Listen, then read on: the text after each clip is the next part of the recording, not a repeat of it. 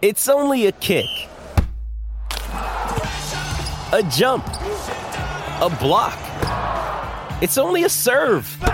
It's only a tackle, a run. It's only for the fans. After all, it's only pressure. You got this. Adidas.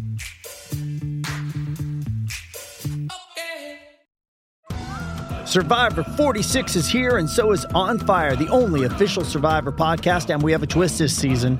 The winner of Survivor 45, Dee Valladares, will be joining us every week. We're going behind the scenes of the biggest moments, the how and the why things happen, and the strategy and analysis you can only get from someone like me, a Survivor winner. Listen to On Fire, the official Survivor podcast, wherever you get your podcast.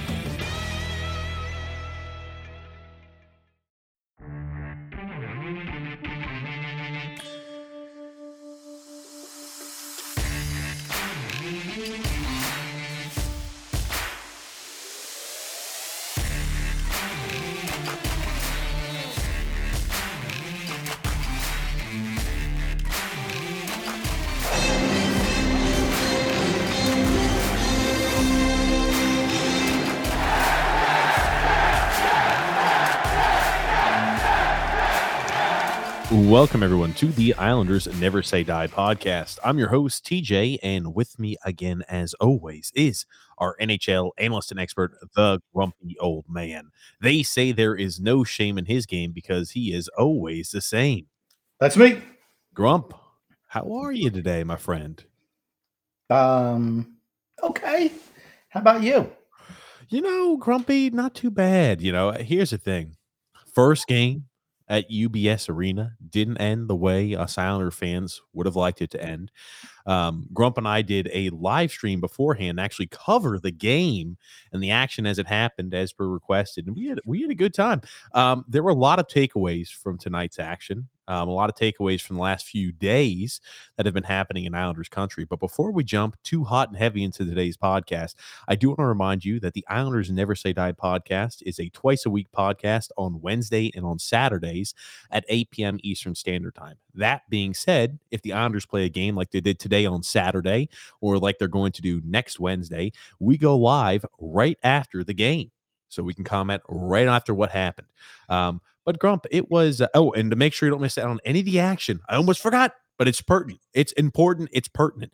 Make sure you subscribe on YouTube, like on Facebook, and follow on Twitter. You can also check out our podcast we do when we talk sports and shoot the shit called TJ and the Grumpy Old Man. It's a great time. We have a blast. We do that every single Thursday, 9 p.m. Eastern Standard Time, and every single Sunday 8 p.m. Eastern Standard Time. You can find that in the link in the description below. Again, make sure you follow, like, and like on Facebook and follow on Twitter, subscribe on YouTube. That being said, Grump, we got all that out of the way.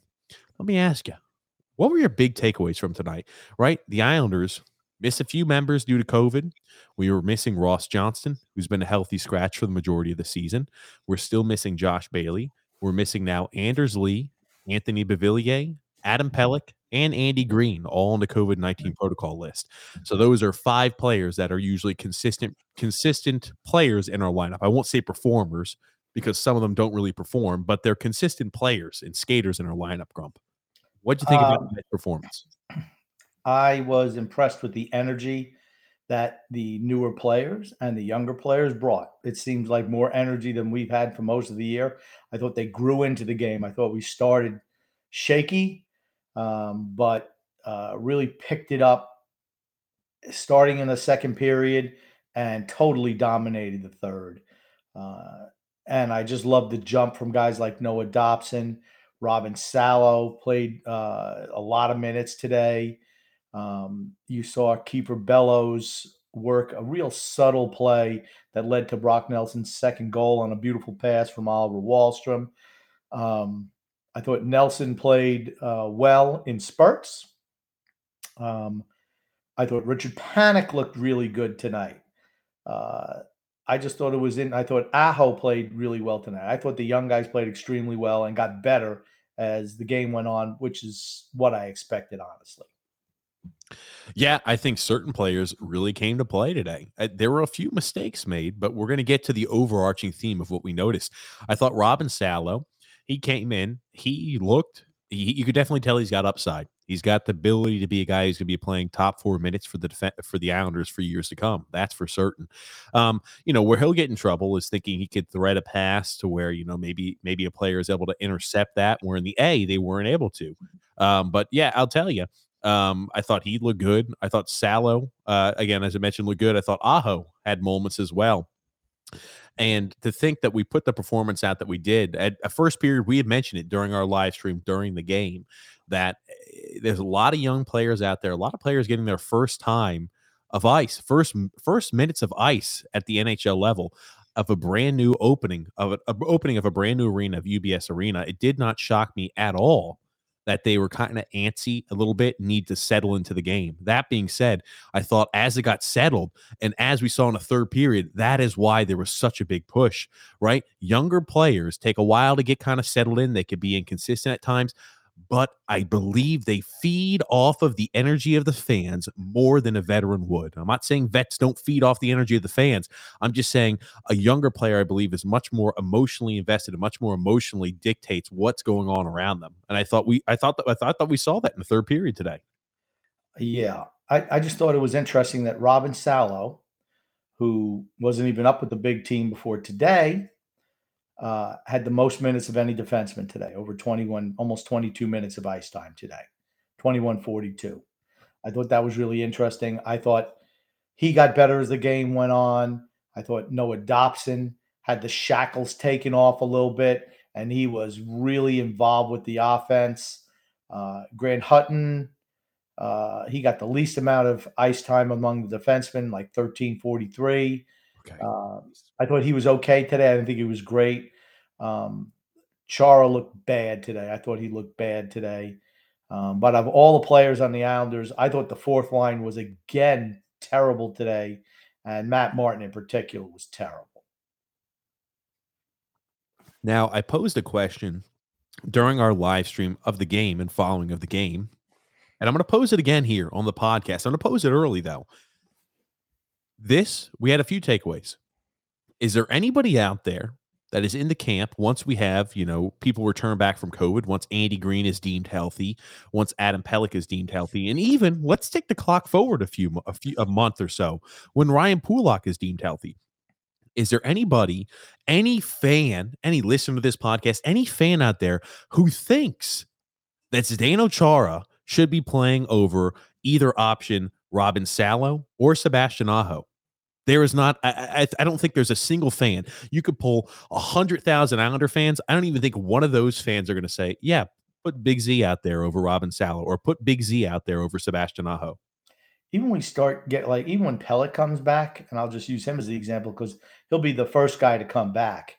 Um, it means you don't need as many left-handed defensemen.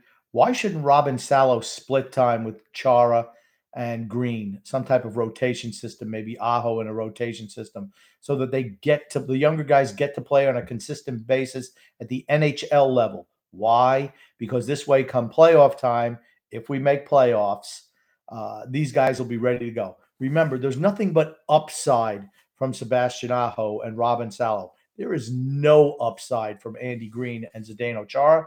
They are what they are, probably going to get a little bit worse at best, they're going to stay where they are, where the younger guys have a chance to get better. And if they get better, it makes the team better.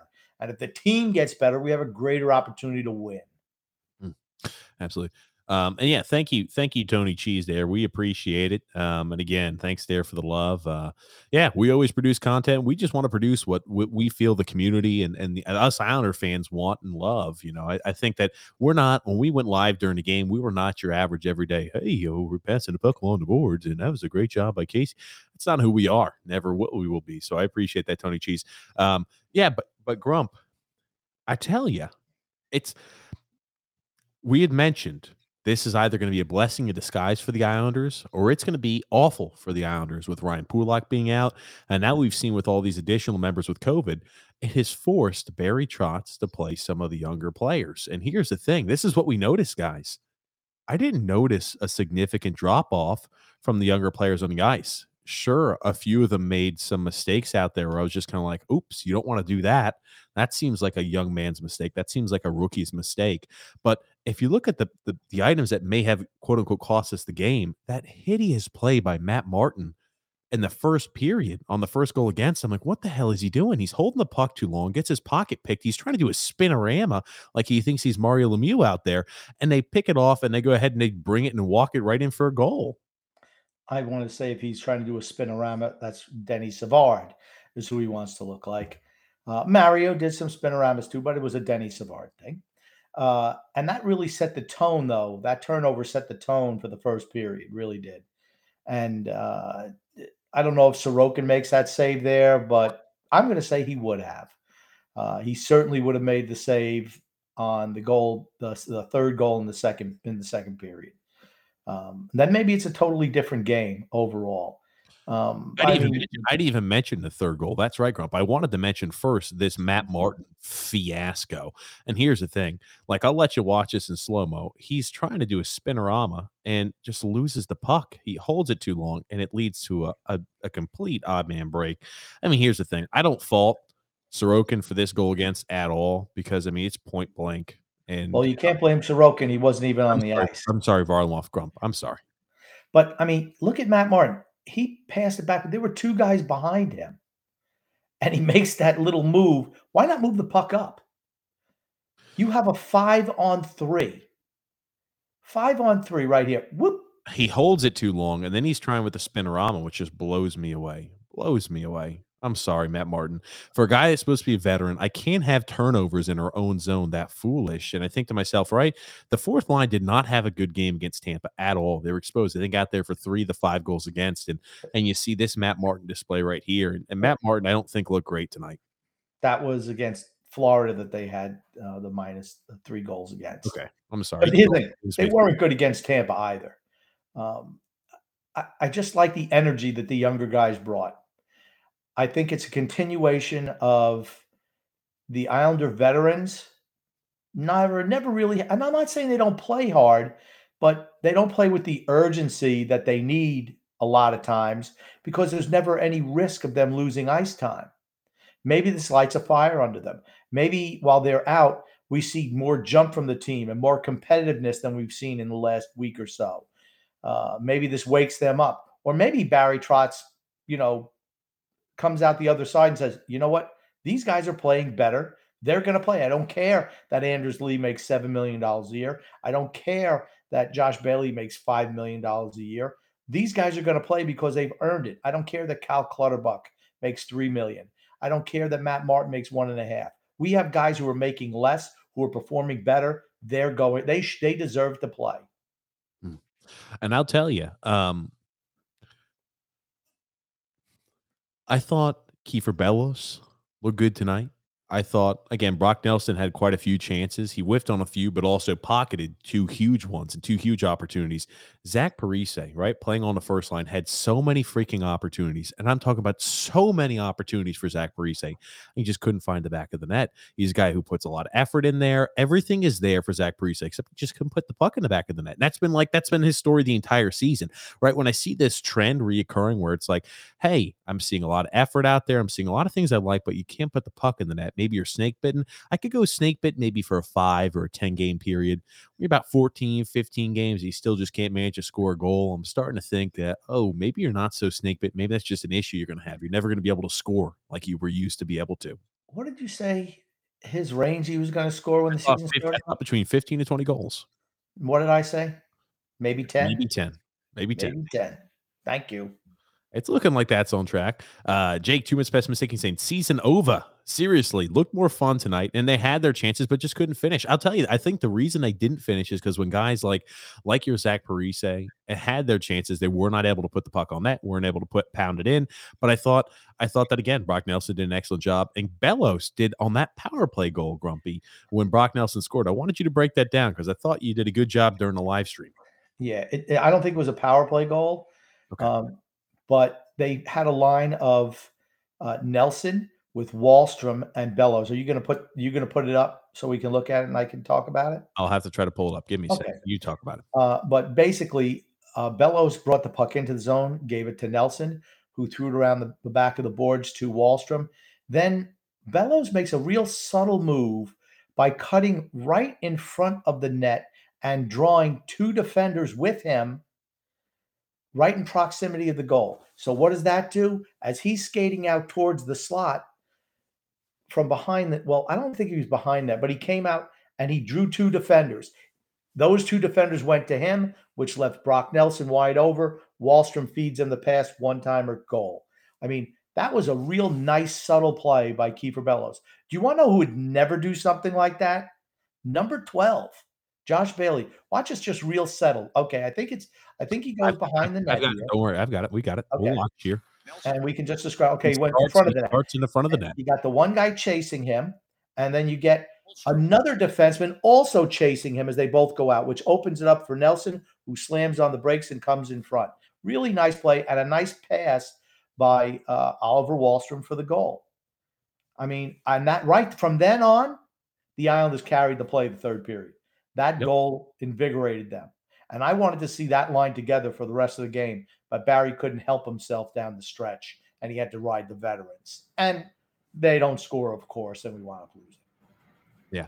That being said, again, it was a, it was a fantastic finish by Brock Nelson. I thought Oliver Wahlstrom looked really like a man possessed out there. He was he was doing a lot of items where he was taking on two or three guys by himself. I thought certain players looked really really good tonight. I think again the third goal is one that Varlamov, even though it was redirected by Mag, uh, Magapani. What how do you pronounce his name? Mangiapane. Mangiapane. Mangiapane, even though it was redirected by him. I think that's a goal that Varlamov probably wants back. And I thought um, wow, wow, Drew L. He's saying Barry Trotz praised the young guys. I just watched the interview. Wow. Okay, I did not. I wanted to see what he had to say about that. Um, I did see a little bit of the beginning, and first he praises Bailey and Lee of all people. What? Who weren't even playing because they got here through the tough times. Oh, I don't want to hear that. Guess what? They are being replaced by better, younger options. They make the money. They don't deserve to be getting the ice time. Hmm. That tells me as soon as they're healthy, they're playing again. Young guys, go back to wherever you came from. It doesn't matter how well you play. There's a pecking order here. I think Jake, you bring up a great point to Miss Best Mistaking. We talked about this on the live stream as well. That Richard Panik looked like a man possessed out there. I thought he played a really, really good game tonight. And I think that guess what? If you're Matt Martin, Panik's coming for your spot, buddy. If I don't see better play from you, you're not going to have position here anymore because I liked what he brought. I liked the physicality he brought. And I saw the engine that I need to see out of a fourth line guy in you. I don't see that in you anymore, Matt Martin. I don't see that. I see the, the careless turnovers. I see the mismanagement of play, and I just don't see the same energy that we've always seen. Maybe you need to start getting some games off here and there. Maybe you need to see, see what it looks like up there in the press box. I don't think that uh, Barry Trotz sees it that way, though. And that's going to be your biggest issue. He's just blind. He has blind loyalty to those veterans, just blind loyalty. And now, again, I think Char looked hideous tonight. I mean, Char looked awful. And again, here at Shooters Puck Hockey, I don't think that's wrong. I don't think we're going through. I mean, like right now, sure, you can classify this as adversity, right? We're missing five usual everyday guys, and, and Ryan Pulock goes out with an injury too.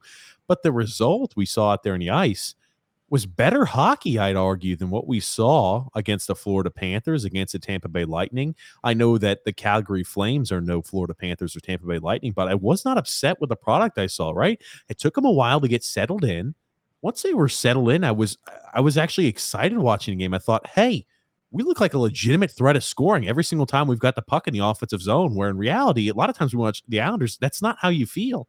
They had energy today, which I don't think really we've seen all year. Maybe a little bit one game or two.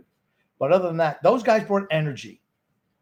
Uh, I didn't hear the crowd reaction, um, so I can't say but I thought they brought energy without a doubt. I was really impressed with the younger players today. I like what they brought. There's too many passengers on this team, too much a sense of entitlement with all the veterans. This is what happens when you see young guys actually getting a legitimate shot because they you know they're going to play tomorrow because a lot of these other guys are going to be out. They're seeing an opportunity. Maybe I can take advantage of this opportunity to earn ice time with the big team because that's not the case. COVID did something that Barry Trotz would never do, and that's make sure that the young players are in the lineup. Hmm. Because if he had any option not to play them, that's what he would do. And then you see how he played this year, which has been really miserable for probably 11 of the 13 games before tonight. Just terrible. That's why you should always have open competition for spots, not just where these names are marked in in granite, even though they're just ham and egg or jag type players. There's nothing special about them. I don't care that they've been here forever. If you're not performing, you sit. If somebody in the minors is playing better than you, they should play. I don't care that you make $7 million a year. You want to know who's really great at doing something like that? Billy Martin would always have a young guy and he'd sit a veteran all every single year it seemed like it didn't matter how much money george steinbrenner played, paid for those players billy martin was going to play the younger guy i mean it's he he always believed in best players play that's why his teams were so good and he always rewarded everyone for performing I think tangibly. Oh, by the way, Michael B, thank you for this. I appreciate it. Um, and and here's the thing, right? With Robin Salo, there's no question about it. He's going to make mistakes. All defensemen make mistakes, and young defensemen make mistakes. He's going to make mistakes, I think, in the variety of thinking he can overdo something or make you know a crisper pass where it might get picked off by you know a forward. Char just makes the mistakes of, hey, I can't skate anymore, so I misjudge somebody coming down the edge, and he's able to cut right in, or I, you know, a guy is able to skate right around me, so I take a bad hooking penalty, or I end up turning the puck over, getting knocked on my ass. How many times did you see Zdeno Chara on his ass today? How many times? Uh, that was a lot of guys a lot of the players were on their butts tonight not calgary though it's like what the heck's going on first maybe i thought it was the ice but I didn't see any Calgary guys going down. Maybe our guys just can't skate. No, I, I, saw the same exact thing. I saw a lot of our Islanders, uh, you know, whether it was skating forwards, backwards, didn't matter, getting bumped, not bumped, sometimes just extending on a stride. I'm like, why the hell are they slipping and looking like they're falling? I didn't see any Calgary player having the same issue. I, I don't know if they just have somebody new sharpening the skates, they have some apprentice, some guy went out sick. I have no idea, but it looked like it didn't look like the ice because Calgary wasn't having the same issue we were. No, I was, and it was the whole game actually. Mm. Man, oh man, I tell you, I tell you, I, I, I don't see what Barry Trotz sees in Zdeno Chara. I don't know if he's just trying to be like, hey, Zdeno, we appreciate you being here. But in reality, we don't want you to play once you know we have a healthy court back because Robin Salo is going to get time. He's going to earn the spot away. Big Z is, I'm sorry. No, I'm sorry. No.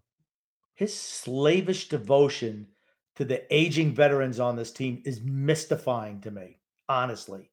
That fact that he could say that Zdeno Chara looked good today, he he has. I'm surprised he wasn't struck by a bolt of lightning.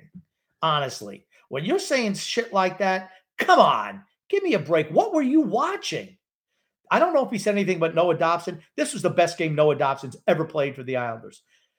The, the, the, the shackles were taking off today. He was engaged offensively, particularly in the second and third period. He was driving the net. He was creating chances. That's the ability we saw from him in the juniors. And I'm going to tell you again, I, you know what? I hate being right all the time. Grumpsterdamus strikes again. I said it earlier this week and last week. I said, this system, I wonder if it's just the system that is holding Noah Dobson back because you see him, he's playing out there scared normally. Oh, I'm rushing. I got to get right back to the point. Take the take the freaking take the leash off of this kid. Let him play. He creates chances. He's just that good. Let the kid play. If you have to alter your system a little bit, Barry, do it or go home. Go wherever it is you live and stay there. We can get someone else who can make the team look exciting and still win games. I will tell you, I think I, I, I agree with you. No Dobson had his best game tonight. He looked more comfortable tonight. I don't know if anybody else noticed it. He looked very comfortable. You saw him integrating a more of an offensive pressure, more offensive forecheck, and you saw him look a lot more comfortable. Even on the penalty kill, he seemed more comfortable when he was out there on the ice. And I'm not sure. Here's the thing, ladies and gents. Eh, you know, you might call me crazy for this thought process. When players know that they don't have a younger player specifically knows that hey, I, have got a little bit of a chance here. You know, it's not like I'm sitting and every mistake I make, I'm out of the game. But if somebody else makes the same or similar mistakes, they're fine. I'm a young guy. I've got I've got a shorter leash. I mean, coach even comes out and says it in the media every freaking end of every game. Any type of veteran makes a mistake that the your the younger guys have a shorter leash than the vets. You feel like, hey, I'm kind of walking on a tightrope a little bit here. I've got to be careful. I've got to be nuanced and meticulous with every single bit I make, every single type of movement I make. And today it just looked like he was out there saying, All right, I'm just going to play. I thought he looked super comfortable. And that was the best game we've seen out of Noah Dobson. That is the type of Noah Dobson we need to see every night. And he was engaged physically along the boards. We've never seen that from him. Never. He was out there playing like his life depended on today on the penalty kill. And he never gets penalty kill minutes ever. He did a nice job on a, a second chance that he walled his guy off right on the side of Varlamov, where normally, here's the thing Pelech hasn't been doing that this year. Pulock hasn't been doing that this year, but this kid did today. He got the opportunity, he took it and he ran with it. Let's see what Barry does. Yeah. Here's what I'm afraid. As soon as everybody gets healthy, Barry falls back into his old pattern of just playing the veterans and screw the young guys. I mean, that's I, I really believe that's why he was jettisoned from Washington after winning a Stanley Cup. They just couldn't take that shit anymore. And they always say, "Oh no, it was about the money. It was about this." Well, uh, here's the thing: they didn't want him back. They did not want him back. That's my point, they right? Did not want we, him back. we paid, we paid for Barry Trotz, but here's the thing: if you're producing a winner on the ice, ideally, you're going to sell more tickets. And if Barry Trotz is the answer, end all be all, you're going to be playing late into the playoffs. That's additional games, additional revenue, additional eyes, additional merchandise. I don't buy that bullshit. Oh, he wanted too much money for the coach. Yeah, bullshit. You're up against a salary cap, a salary cap ceiling in the NHL for your roster. And now you're telling me for the coach, which is supposed to be one of the most important pieces of the puzzle, you're not willing to shell out for that? I never buy that shit. Whoever says that is just lazy. He won he won a Stanley Cup, and they didn't even want they didn't even make a contract offer to him bye bye. They didn't want him back. The players didn't want him back. The ownership didn't want him back. And don't look at this as us trying to shred Barry Trotz right now. What we're no. trying to say is if, again, because what we saw tonight is Robin Salo can play, Sebastian Aho can also play.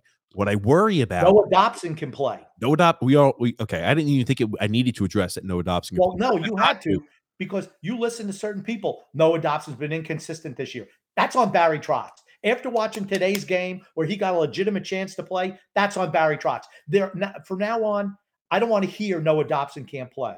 It's Barry Barry uh, Trotz is not giving him the opportunity to be the player he can be. That's what it is. And if he's not that your type of guy, move him.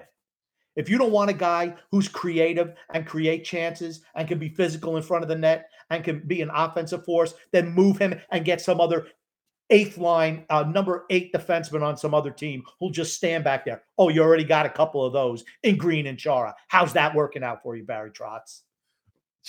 Come, you know, because the more I watch, when I watch the young guys perform, it just proves everything I've said for the last three years.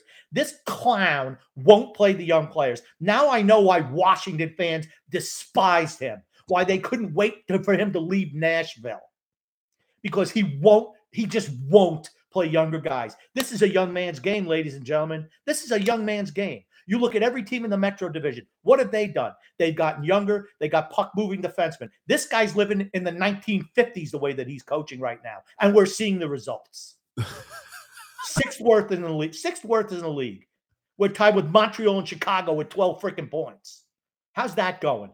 Who's we've beaten five teams. Two of them were winning records. The other three are just worse than us. Think about that. Great job, Barry. Freaking loser. Play the young guys. Oh. Why couldn't he get COVID? And let's have uh, Lane Lambert coach over there with a whole different system. See how that works out. Oh, stop, stop, stop. I like to let you, I like to let you go crazy every once in a while, Grump. That brings a smile to my face. I haven't seen one of those in a while, Grump. Um, that being said, because he wouldn't play the young guys. Now, when I see the young guys play and I see they can play, Josh Ho-Sang scores a game winner in overtime. Stop, stop, stop. We'll get to it. We'll get to it. Stop. Don't blow your fucking load. Don't blow your fucking load all over the place, huh? Jesus. I want to get back to the point. And this is I'm again, drinking out of a fire hose tonight. We're not we're not coming at Barry. That being said, if and this is a big if, if we see when again guys are healthy, if we see that Zdeno Chara stays in the lineup as a starter every night, and Andy Green stays in the lineup as a starter every night, you will see criticism on this. I can freaking guarantee you, you will see criticism on this podcast every single night. Maybe some of the other Islanders media cartel members won't go ahead and criticize him, but after what we saw out of tonight of Robin Salo, what we've seen out of what we've seen out of Sebastian Aho, what we see out of Noah Dobson tonight, there is no freaking way in hell that Zdeno Chara with a healthy defensive core should ever play another game here in the Islanders uniform. No freaking way. And if he does, you are going to hear us criticize the person who's putting him on the ice because if not, that would just be disingenuous to you guys, disingenuous to the, to the listeners of this show. We're not going to lie to you. It blows me away where people will go ahead and lie to you, lie to the listeners, lie to the, the readers of articles and say, oh, no, well, this is the reason why this works out. I'm just going to go ahead and look at the situation and try to go ahead and piece together a possible solution, dribs and drabs from here and there to try to make it. No, I'm sorry. We saw how hideous the Zdeno Chara was tonight and how hideous he's been every single freaking night. And Robin Salo came in and looked like a real player. He looked like he could really contribute on the power play. Sebastian Aho came in and looked like a real player tonight. No, we cannot see any more of Zdeno Chara going forward with a healthy defensive core. We cannot afford to do that. And, you know, you mentioned Salo and Aho, right? Aho's so bad in the first game against Tampa. He's the reason we lost. No, he's not the reason you lost. It's the fact that the rest the rest of the veterans are just useless, absolutely freaking useless at this point in time. You got Matt Barzal and the rest of those skanky ass dogs that make up the rest of our lineup. Okay, that's what it is. Your average Anders Lee, your piece of shit Josh Bailey, the fourth line, which is an absolute disaster. Okay, young guys get a chance. We see energy, we see drive, we see determination.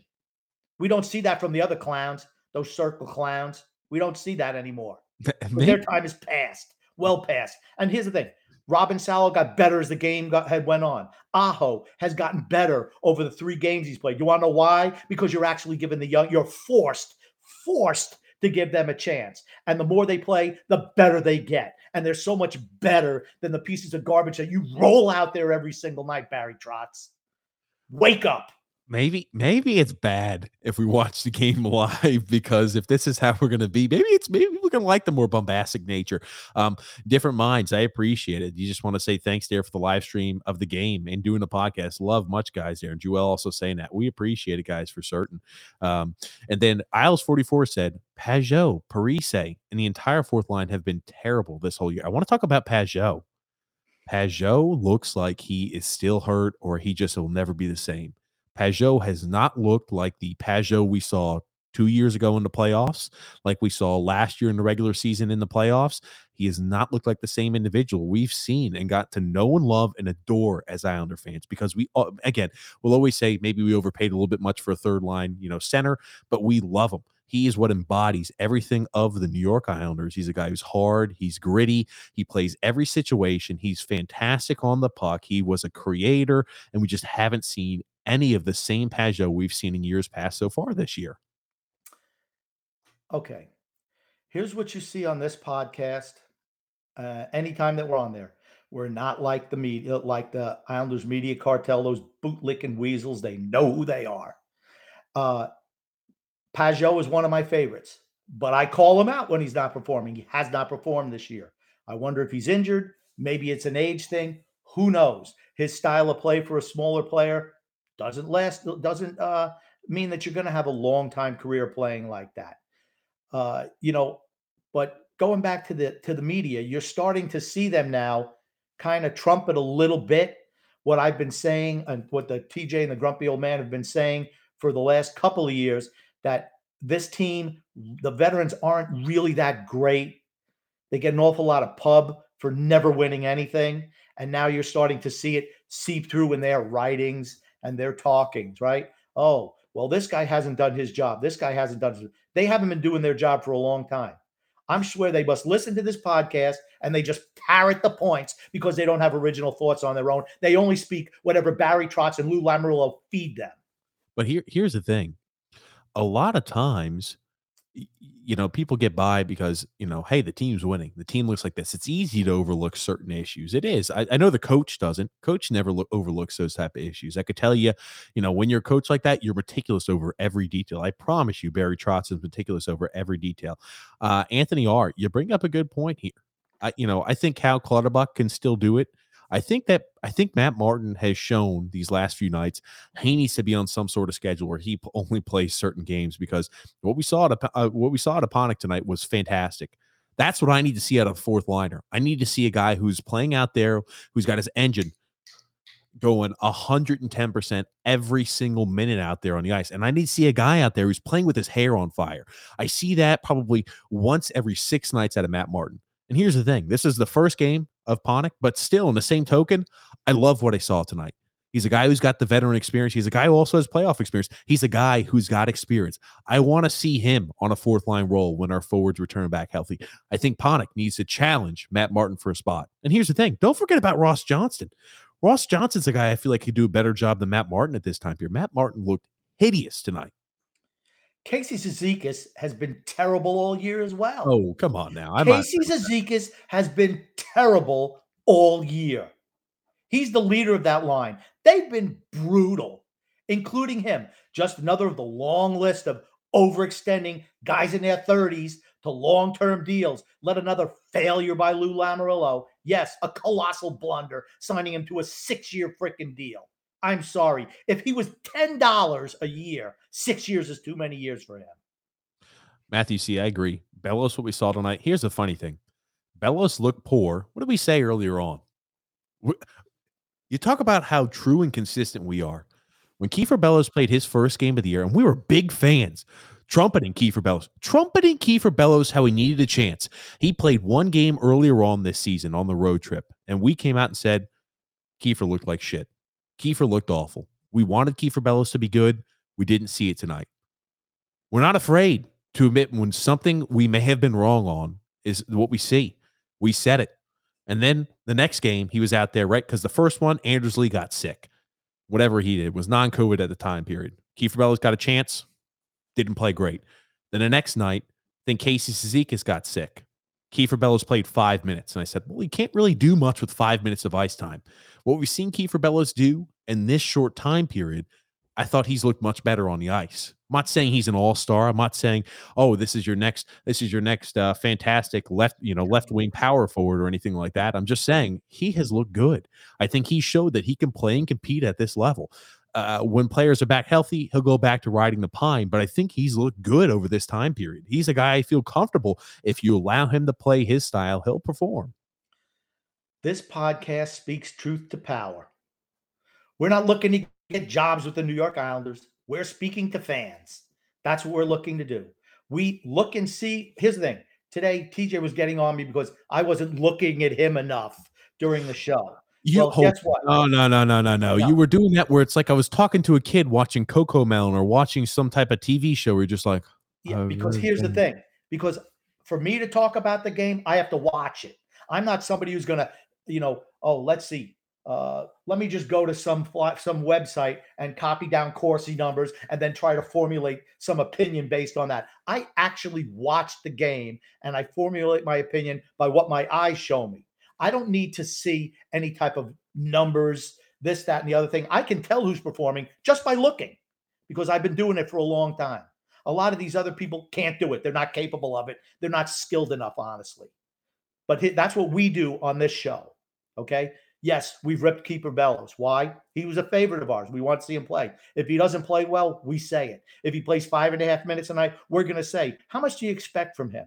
Today, he played extremely well. Is he the greatest skater in the world? No. But guess who's even worse? Average Anders Lee. This kid will go to the net. He's not afraid to do that. He actually moves in front of the net, doesn't just stand there like a piece of like a piece of lumber of uh, you know, repair recovered wood or whatever Anders Lee is. Oh, good gracious, man! Oh man. Here, here's the thing. Here's the thing. I think there was a lot of positives to take though from tonight, right? I know you're here, Grumpy getting on a hate fest. Ah, Grumpy lets to get his hate out, right? We're on. What are we on a five or six game losing streak, or four five game losing streak? I don't even know. Five game losing streak. And here's the thing: we're playing Toronto, who just lost two to nothing against the Pittsburgh Penguins. This is an important game against Toronto, ladies and gentlemen. This is an important game. I think we need to build off the momentum we had in last uh, tonight's third uh, third period. We've got to build off of that. I think you're going to see a lot of those players, a lot of those younger players, feel a bit more comfortable out there earlier on. I'll be interested to see how we play. Remember, Toronto is a high high powered, you know, run and gun style of team. It's a team that historically against the older team, against our team, and we play a lot of those aged veterans, really struggle against those teams that could skate and against those teams that have a heavy forecheck. We struggle against the Devils. We struggle against the Tampa Bay Lightning. We struggle against the Florida Panthers. We struggle against every single team that could skate and put the puck in the back of the net, right? We've got Toronto on Sunday, which is tomorrow, and we've got the Rangers on Wednesday. I will be interested to see how the younger, more mobile players are able to play against these highly va- highly vaunted offensive teams. I'll be very interested to see how they play. They might come out and shit the bed, but I don't think that's the case. I'm going to say one thing about Toronto. They've altered their game a little bit this year. They're buying more into the team defense concept, which you need, but they have talent on their team. That's why they're winning games. I'm going to guarantee they're not getting shut out tomorrow. That's not going to happen two days in a row. Uh, I I don't think we match up with Toronto as well, particularly since they've kind of, as a team, uh, bought into what Sheldon Keefe is teaching right now. Um, I was surprised that Pittsburgh beat them, honestly, but you know we'll see what happens tomorrow. I just want to see how are you. I'm just I love the fact that our young guys played well. Why I'm frustrated is I don't think Barry Trotz is ever going to give him a legitimate chance. As soon as the veterans are back healthy, he's just going to roll back out with them. And that's going to really, that's going to bother me big time. It's going to bother me every single game that, and here's the thing I've seen it and I'll say it one more time. Every single game, and I think you, the fans, should want the same thing we want. We want a Stanley Cup. That's what we want. And is anybody out there, is any fan that has watched the first 14 games of the season can any fan say, um, yeah, Zdeno Chara looks like he struggled a little bit, but I still believe in Zdeno Chara. I believe he's going to be able to right the ship. I believe he's going to be able to skate quicker. I believe he's going to be able to move his feet better. I believe his mobility is going to increase. I believe he is going to perform better than he has so far for the first 14 games. I, if there is a fan who believes that wholeheartedly, I'd love to speak with him. I would. I just I don't know how anybody could think that Zdeno Chara is going to continue to improve or get better with this system.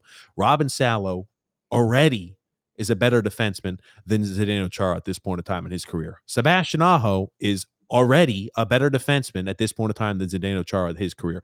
How many more games can I watch Zdeno Chara on his freaking ass? What, four or five times tonight? No, it wasn't the freaking ice. He's on his ass every damn game. Guys that are a fraction of his size, grumpy old man, are knocking him off the puck, which is not something you've ever seen from Big Z. Big Z was always, even when he was unable to skate, he was still able to position his body well to control the puck and prevent himself from turning it over in our own zone. How many times tonight did we see him being dispossessed because he was weak on his skates and just couldn't manage to, to hold ground? I, I, was shocked when I saw that. And, and if you were even holding a bastion of hope that Zdeno Chara could do it, when you saw him get knocked off the puck by guys that were under six foot tall tonight, that should have been the wake up call for you to go, never mind. Maybe this, um, maybe I'm not right.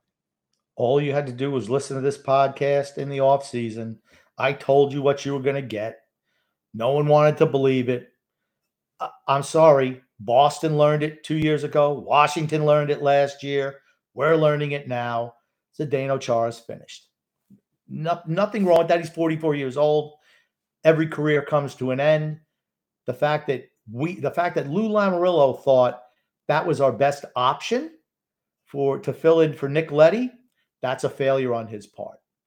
Uh, you know, you always hear what he says, right? Oh, I'm going to take time. You know, we're going to wait. We're, you know, here's the thing: you didn't replace Nick Leddy. You didn't replace Jordan Eberle, and you went with the same cast and crew that failed the last three years. Well, do I say failed? Yes, I do, because the goal is to win a Stanley Cup. We failed. Okay. So you want to bring that same group back of older players. You see everybody else around the league getting younger, getting faster, getting more offensively creative. You're seeing puck movers back on the back end. That seems like an anachronism to us. We don't want to do that. Well, you're seeing the results now. I think I, uh, number one, Dimitri P. I think you bring up a good point. I would love to see, and here, here's the thing: there's, I think, I think Trotz would die if he would know that Salo, Dobson, and Aho were all in the lineup at the same time, and we had healthy guys back when Green and Char are healthy. But when healthy, right? There's one thing that we must do. Pelech and Pulock have to play together again. That tandem works so well together. When you split them up, it did not help the defense the way Barry Trotz originally had anticipated it would. So when Pulock is healthy in about four to six weeks, he needs to be paired with Pelech. And Salo needs to be in the lineup. Dobson needs to be in the lineup. And here's the thing regarding that last position, I could see them running a rotation of Green and Char. Realistically, that's what I think they're going to do. Chara can't play with anyone.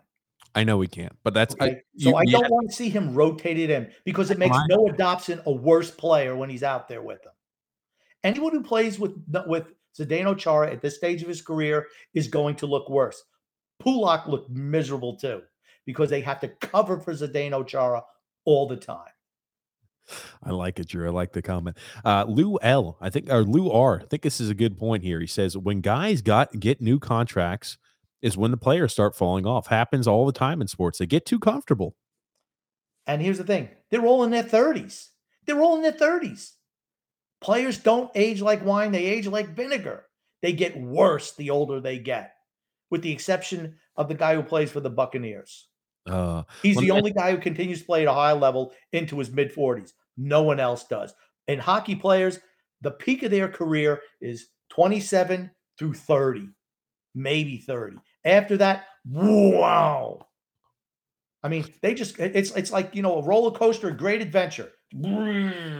What a steep drop. That's just the way it is.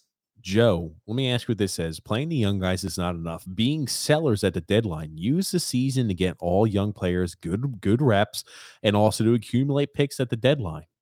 100% agree. I I 100% agree with that. I'm willing to throw in the season. Here's the thing if we lose the next couple of games, I don't think we can catch up. I honestly don't think we can catch up. Hmm. So if we're down, you know, 12 again, I said 12 points out of a playoff spot, it could be worse than that.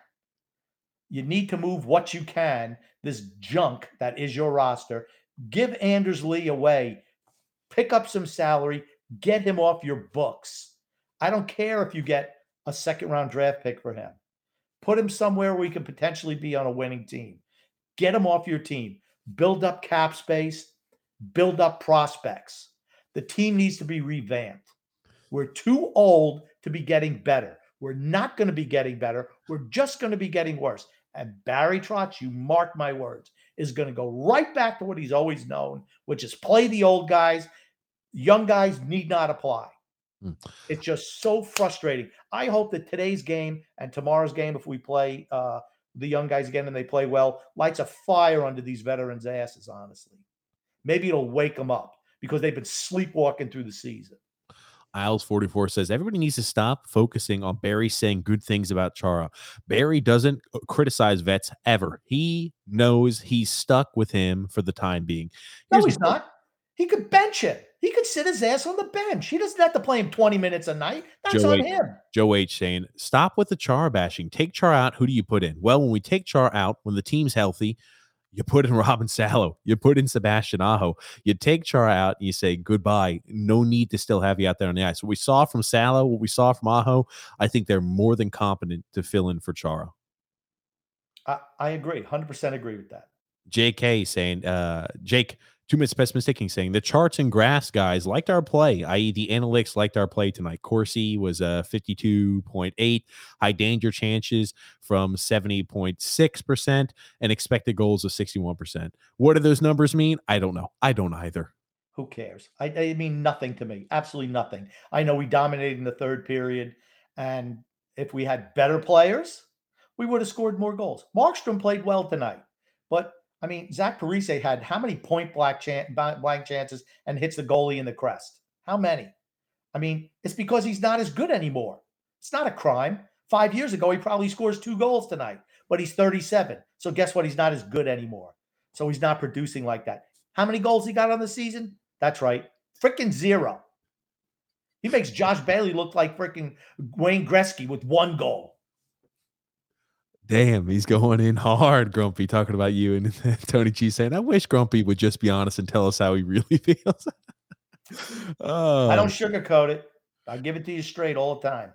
No, absolutely not. Mario said, Grump, I've been saying it. The same thing about one trick Barry since he's taken over. Oh, well, that's the way he's been his whole career. Washington didn't. You win a Stanley Cup, we don't want you back. Bye bye. What does it tell you? They'd rather take a step back than have him as their coach.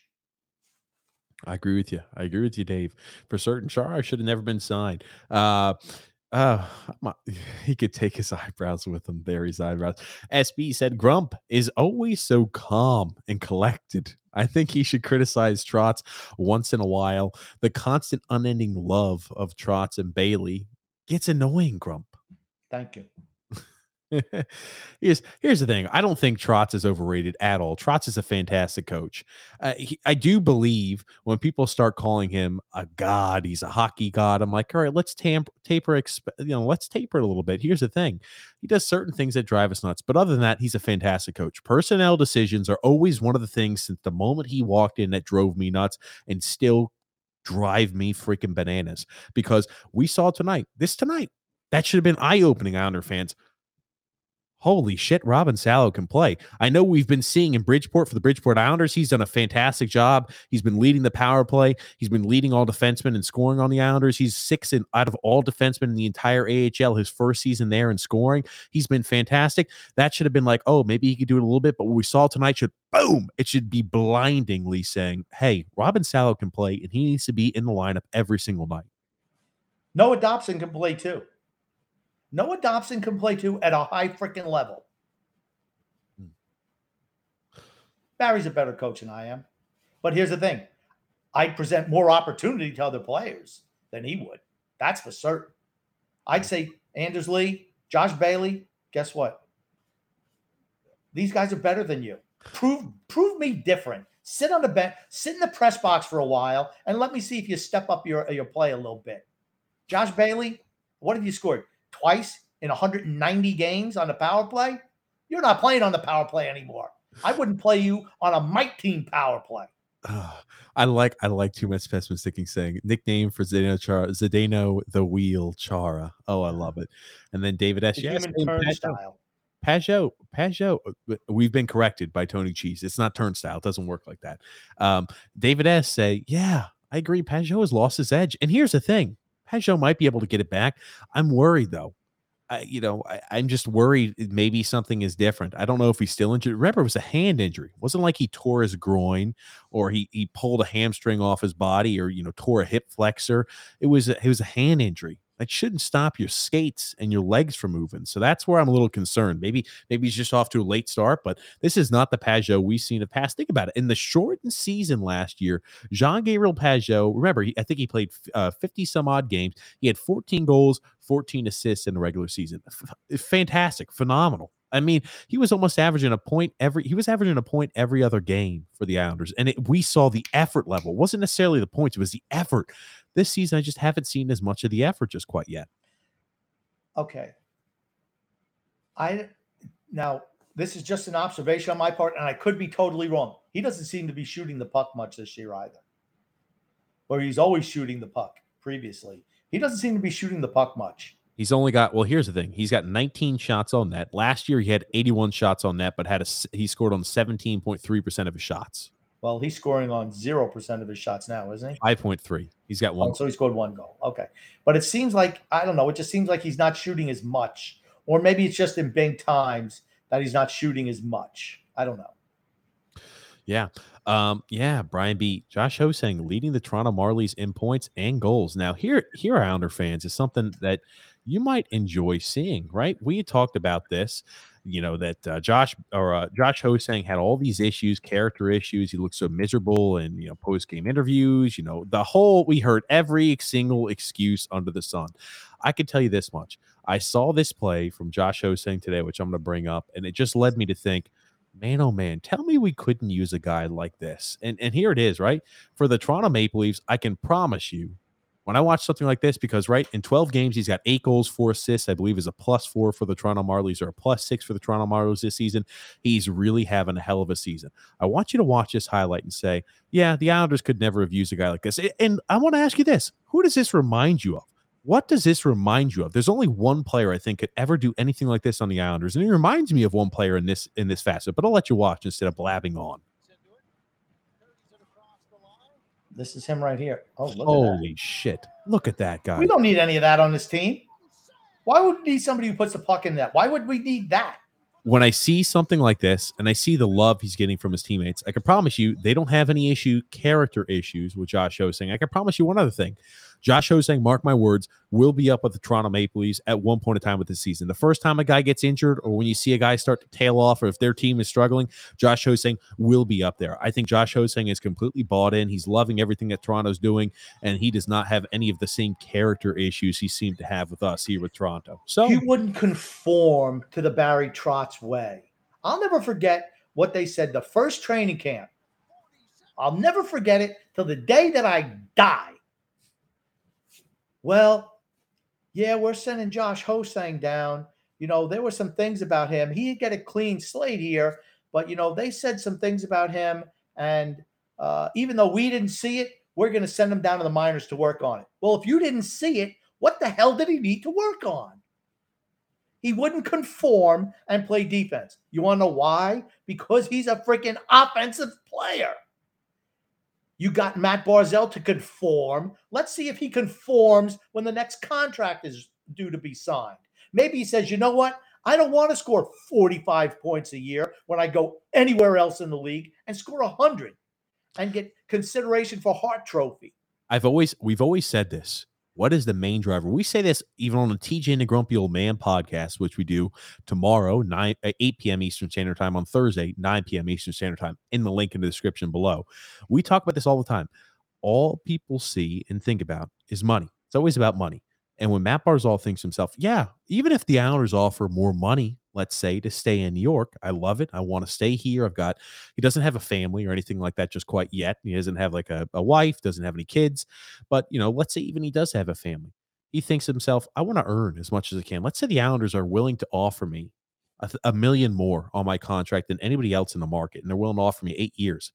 Well, I could go somewhere else. I can go to a Detroit. They've got a lot of cap space. I can go somewhere else in the league. And instead of scoring, let's say 60 points a season, I could turn that into a 100 playing alongside, you know, a high a high octane offensive style like with a with a with a Seider, um, with you know Lucas Raymond, and I could put up a 100 plus points, and I could be one of the faces of hockey. I, like you know, I'm not saying he's going to leave, but I could definitely see him saying, "Okay, I can maybe get endorsements elsewhere too." But you know, I, I put it like this: I want to ask you this question. Matthew C. I think brings up an important bit. If we lose the next three games, or I'd even say the next two games, again, that would be against Toronto tomorrow, and on Wednesday that would be against the uh, the Rangers. I don't think we're going to lose both of those games. I think probably we split. And I think the young players you're going to see can play with those high flying offensive styles. I think you're going to see that. But if we lose those next three games, Grump, do you think Lou Lamoriello makes a move? And should he? No, I don't think he will. And I definitely don't think he should. You're going to have to let the season play out a little bit and see if you're actually competitive for a playoff spot. You got to let the thing settle back down because, like I said, as soon as everybody gets healthy, tonight's game and the play of these guys is going to be an afterthought. He's going to go roll. Just listening to him, Josh Bailey, Anders Lee. You know, these guys have been here since the beginning. I don't care if they've been there since the beginning of freaking time. That doesn't mean that they're the only people who get to drink the water here. Put in players who can actually play. Barry, but that's not what he's going to do. Uh, I totally disagree with those comments. Ba- Jack Capuano is nowhere near the coach that Barry Trotz is. Yeah, I was about to say Barry. Barry's a hell of a coach. And here's the thing: the only problem we ever have with Barry, and they're always the same two or three. We do not like the personnel decisions at time. We do not like how he rips certain members in the media and others he does not. I always believe you should be relatively fair. If you're going to rip people in the media, rip them all. If you're not going to rip certain people, don't rip any of them. Rip players behind closed doors.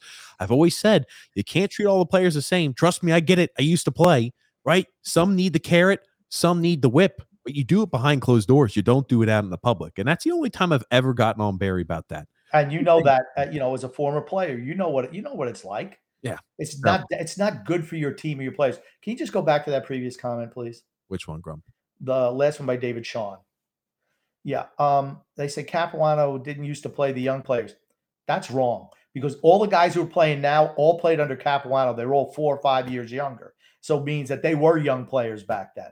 They're old now. They're all in their 30s now. Back then, they were in their mid 20s. Remember, they used to have the kid line of Ryan Strome, used to have Anders Lee back when he was young, and Brock Nelson all in the early 20s. He would play younger guys. Yeah. Jack Capuano made a lot of other, he had a lot of other issues. Yeah. I loved, I always loved the mentality. He said, doesn't matter if we score a goal or give up a goal, we always put our fourth line out there right after a goal is scored. and Barry, Barry adopted that. Now you put you put the the fourth line out there now. Well, you're just spending the next two minutes in your own zone, desperately trying not to give up a goal. Mm-hmm. I tell you. Um, and then uh, uh, Thomas B said, "I get the criticism of Brent Thompson and agree with much of it. However, Lou put this team together. All the veterans were signed by him. I think that Barry works hand in hand with Lou." Barry tells Lou the type of players that he wants, and Lou goes out and gets them. Lou will bring in younger players. He's done it before. He just hasn't done it here because I don't think that's what Barry wants. Yeah. Barry plays the fourth line so much that they don't bring the fourth line energy by playing 110% every shift. They think they're a skilled line at this point which is a joke. I'll tell you, like I, I see Cal Clutterbuck consistent. He can he can occasionally provide scoring touch when he's able to walk into a shot unimpeded in the offensive zone or skate into a shot. He puts a lot of those into that. He's got that off. He's got that off foot wrister down pat. It's it's magical, right? What I see with that. Uh, they uh, certain members though just don't bring the energy we need from that fourth line. I agree. We need to have more of a in out you know, game in, game out basis where they have their hair on fire. We just don't see that on a, enough a consistent basis, Grump. They don't bring that energy every shift because they're in their freaking mid 30s. You cannot do it the older you get. It has nothing to do with will. They just can't do it because they physically can't do it anymore because they're too damn old. That's why you don't sign fourth line centers to six year deals when they're 30 years old and you don't sign a 32 year old grinder to a four year deal. And you don't possibly resign a guy who's going to be 34 years old to who knows how many years. If Cal Clutterbuck says he wants to come back, you watch them resign him this offseason. Oh God, please no. Atumas Specific says Trotz loves his roles. If an Aho or a Salo can't fill the Chara role, they won't play. Please don't shoot the messenger. I see. I don't actually disagree with that. Uh, uh, minutes specimen sticking. I think that he does want certain people to play roles. I think we have tough players on the team, right? If we were a soft team, I could understand the need to have some tough and some grit. Our team is full of grit players, though, which is why I'm just like, okay, it doesn't really make sense. Um, so like here, it's like, and I know that's the way Trotz thinks. I'm not saying two minutes best Sticking's point doesn't make sense. Trotz's point just doesn't make sense because I know that's exactly what he thinks. But Grump, before we continue with comments and talking about the Islanders, we do have an ad to read from DraftKings. The NHL season is underway, and DraftKings Sportsbook, an official sports betting partner of the NHL, has an unbelievable offer to celebrate the greatest sport on ice. New customers can bet just $1 on any NHL game and win $100 in free bets if either team scores a goal. Doesn't matter if it's a one time clapper or a deflection. However, they light the lamp, you win. If Sportsbook isn't available in your state yet, DraftKings won't leave you empty handed. Everybody can play for huge cash prizes all season long with DraftKings daily fantasy sports contest. DraftKings is giving all new customers a free shot at millions of dollars in total prizes with their first deposit. Download the DraftKings Sportsbook app now and use the promo code THPN and throw down $1 on any NHL game and win $100 or win 100 in free bets if either team scores a goal. This week, one puck in the net, net you big with promo code THPN at DraftKings Sportsbook, an official sports betting partner of the NHL. You must be 21 years or older in New Jersey, Indiana, or Pennsylvania only. New customers only. A minimum of $5 deposit and a $1 wager is required. One per customer. Restrictions apply. See DraftKings.com slash sportsbook for full details. If you have a gambling problem, call 1-800-GAMBLER little golf clap for TJ performing the ad there. Oh baby, oh baby, man, oh man, I tell you. But I agree. Yeah, Salo and Dobson need to stay. I just don't think Trotz can bring himself to do it when they're healthy. I 100% agree with that. Yeah. If mm. you give him the option of playing an older guy, that's what he's going to do that every time. That's why you have to just take the options away. Sorry, Barry. And I'm going to tell you again, they need to have a heart to heart. Lou and Barry, they need to say, and the ownership might be stepping and says, you know what? Uh, Ledecky and Malkin need to say, hey, you know what? I'm sick and tired of watching Josh Bailey be an absolute freaking loser out there on the ice. They here's the thing, right? We say how they might need to have this conversation. Ownership might. Ownership for has on multiple occasions said we let Lou and we let Barry do their thing. They're the coach. They're the general manager. I like that approach. That the ownership, said, the ownership is great. The ownership is with this team is absolutely sensational. The ownership is sensational. That being said, when things get out of hand, you should be able to say, hey, we think this is the case with the team. You know, we are anybody with two sets of anybody with a set of eyes will say we're the oldest team in the league. And if we continue to struggle, maybe we should continue maybe we should consider a different a different path this season. I know we said our goal was a Stanley Cup. If we fall too far behind, or remember, we've been relatively healthy. We have a few COVID issues, right? Imagine if we lose a guy for a few months, right? We've lost Pulock for four to six weeks. That's a huge loss. Imagine if we were to lose somebody's like, hey, I broke my hand. Hey, I, I fractured my foot again. I, I fractured my foot like Pulock. We're in real deep shit then. What if 13 gets hurt? What if 13 gets hurt? Do you have any faith we're going to score more than a goal a game? I don't. I mean, uh, it is what it is, I guess. Nick D, Nick D said, "What do you think if the Islanders lose the next two games? Is the season a write-off, Grump? Once again, you're on fire tonight. Right about everything." I'm not going to say it's a write-off. I think we're just about to the point where we're there's too many, not just too many points, but too many teams ahead of us in the standings. Teams are more important than points because then you got to count on a whole bunch of teams losing to come back to the pack, and that's I mean the Metro division has just been on fire this year. Everyone's going to settle in eventually, but are we going to be able to make up the ground to catch, you know, six teams to make the playoffs team? Just highly doubtful. I mean, I think we'll find out by the end of next week uh, after we play Pittsburgh. Um, if we lose the next three games, I'm in sell mode. I'm in sell mode right away. Right away. Mm, I know it's a new arena, but let's try to load up on assets. Here, here's the thing. Here's the thing, Grumpy. We are a lot of points out of the picture. It's early yet in the season, though. I will say that it's very early. Uh, you know, the Islanders can they can be streaky at times. Um, you know, I, I will be interested to see because I know you mentioned, hey, there's a lot of teams in front of us. There are. It makes those interdivisional games so freaking important. You cannot you cannot, and I repeat, cannot win games in overtime or lose games in overtime against division teams, interdivision teams. You have to win in regulation, right? When you're winning, you cannot afford to give one point away to your opponent when you're playing teams in your division because you're right. Right now, we're in dead last in the division. Not a great spot. I think those things, I think we do split. I don't think we lose the next three games. I think we split. I think with these younger defensemen, with a younger, more mobile team, you're going to see us being able to keep up more with the teams that have the heavy forecheck that can skate. I really do honestly believe that. You bring up, you know, and here's the thing, right? We play the Rangers, you know, Toronto, the Rangers, and then Pittsburgh. If we lose the next three games, you realize we have not beaten a team in our division this year, right? You're aware of that. Yes. We have not beaten a team. So it's awful tough to catch the teams in the division when they beat you every time out. Those are four point games, and you come out on the losing end every time. Mm.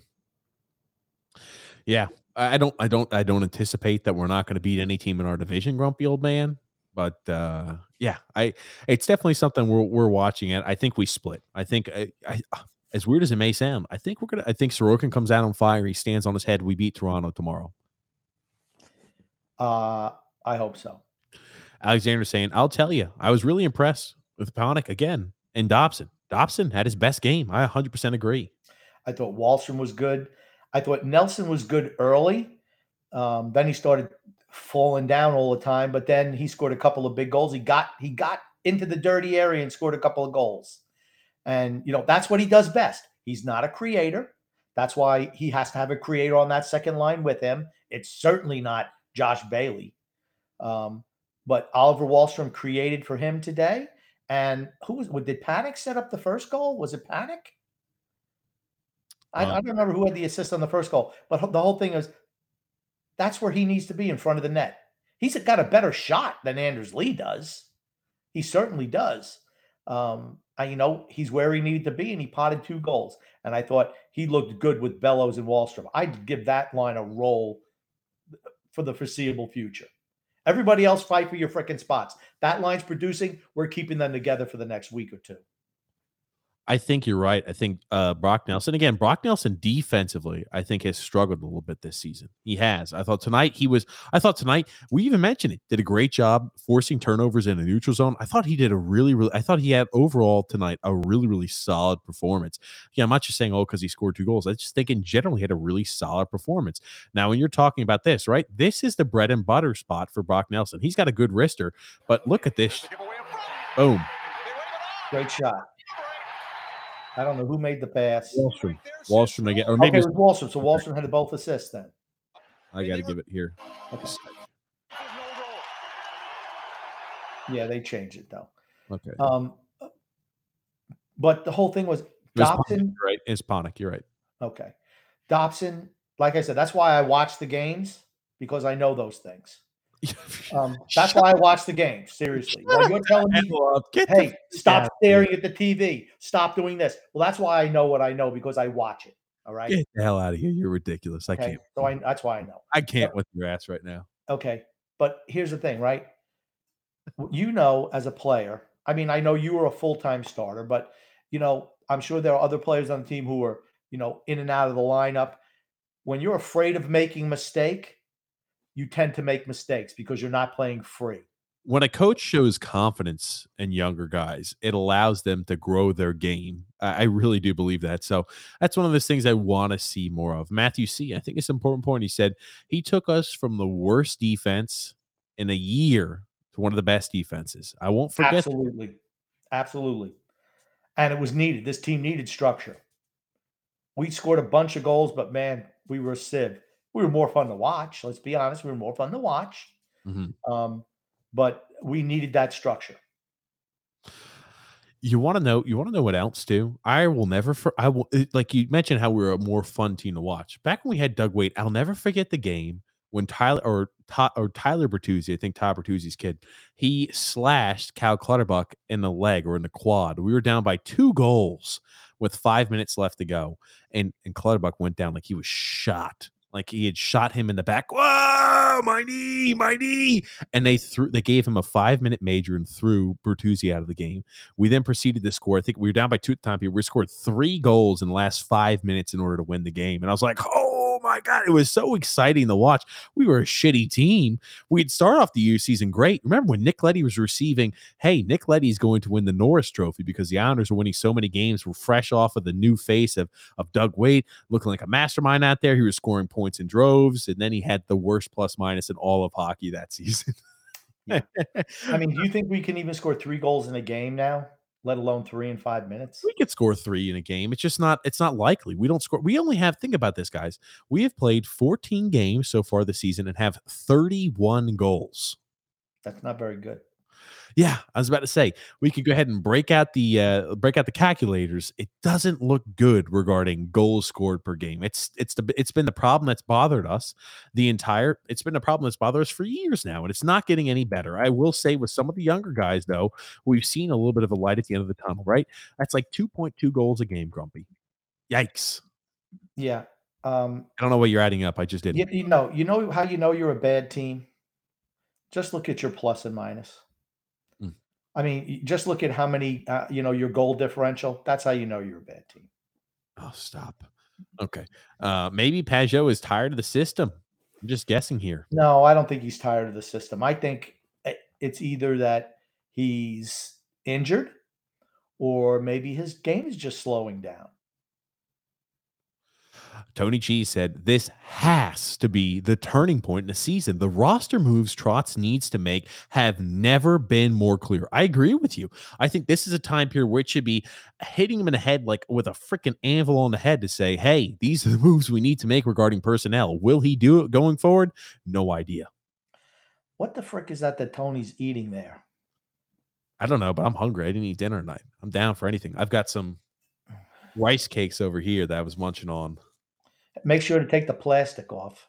Grumpy, usually what I like to do when I eat my rice cakes, I go, who's that guy? Who's that character that would go on the beach and eat hamburgers? Wimpy. Oh, Wimpy. That's what I feel like. I How apropos that that's your character. Wimpy and the grumpy old man. oh, there it is. There it is. Um, yeah. Um, yeah. I'm a big I'm a big Hosang believer. It was a misuse of talent. Never given a shot. Never given a shot. Had nothing to do with talent. Never, even in the minors, playing him on the fourth line. How stupid are you? How much of a moronic organization do you have to be? I mean, and that was even before Fredo. Well, no, was Fredo in charge back then? Fredo was in charge, but think about this.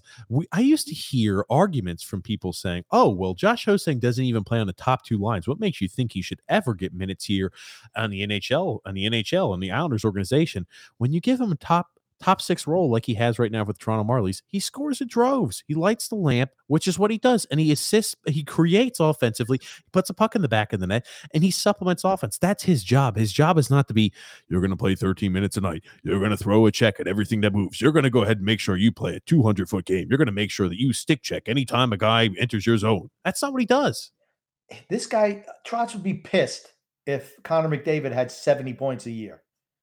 He complained that if he had 200 points a year, like I said, Gretzky could never play here. Bossy could never play here.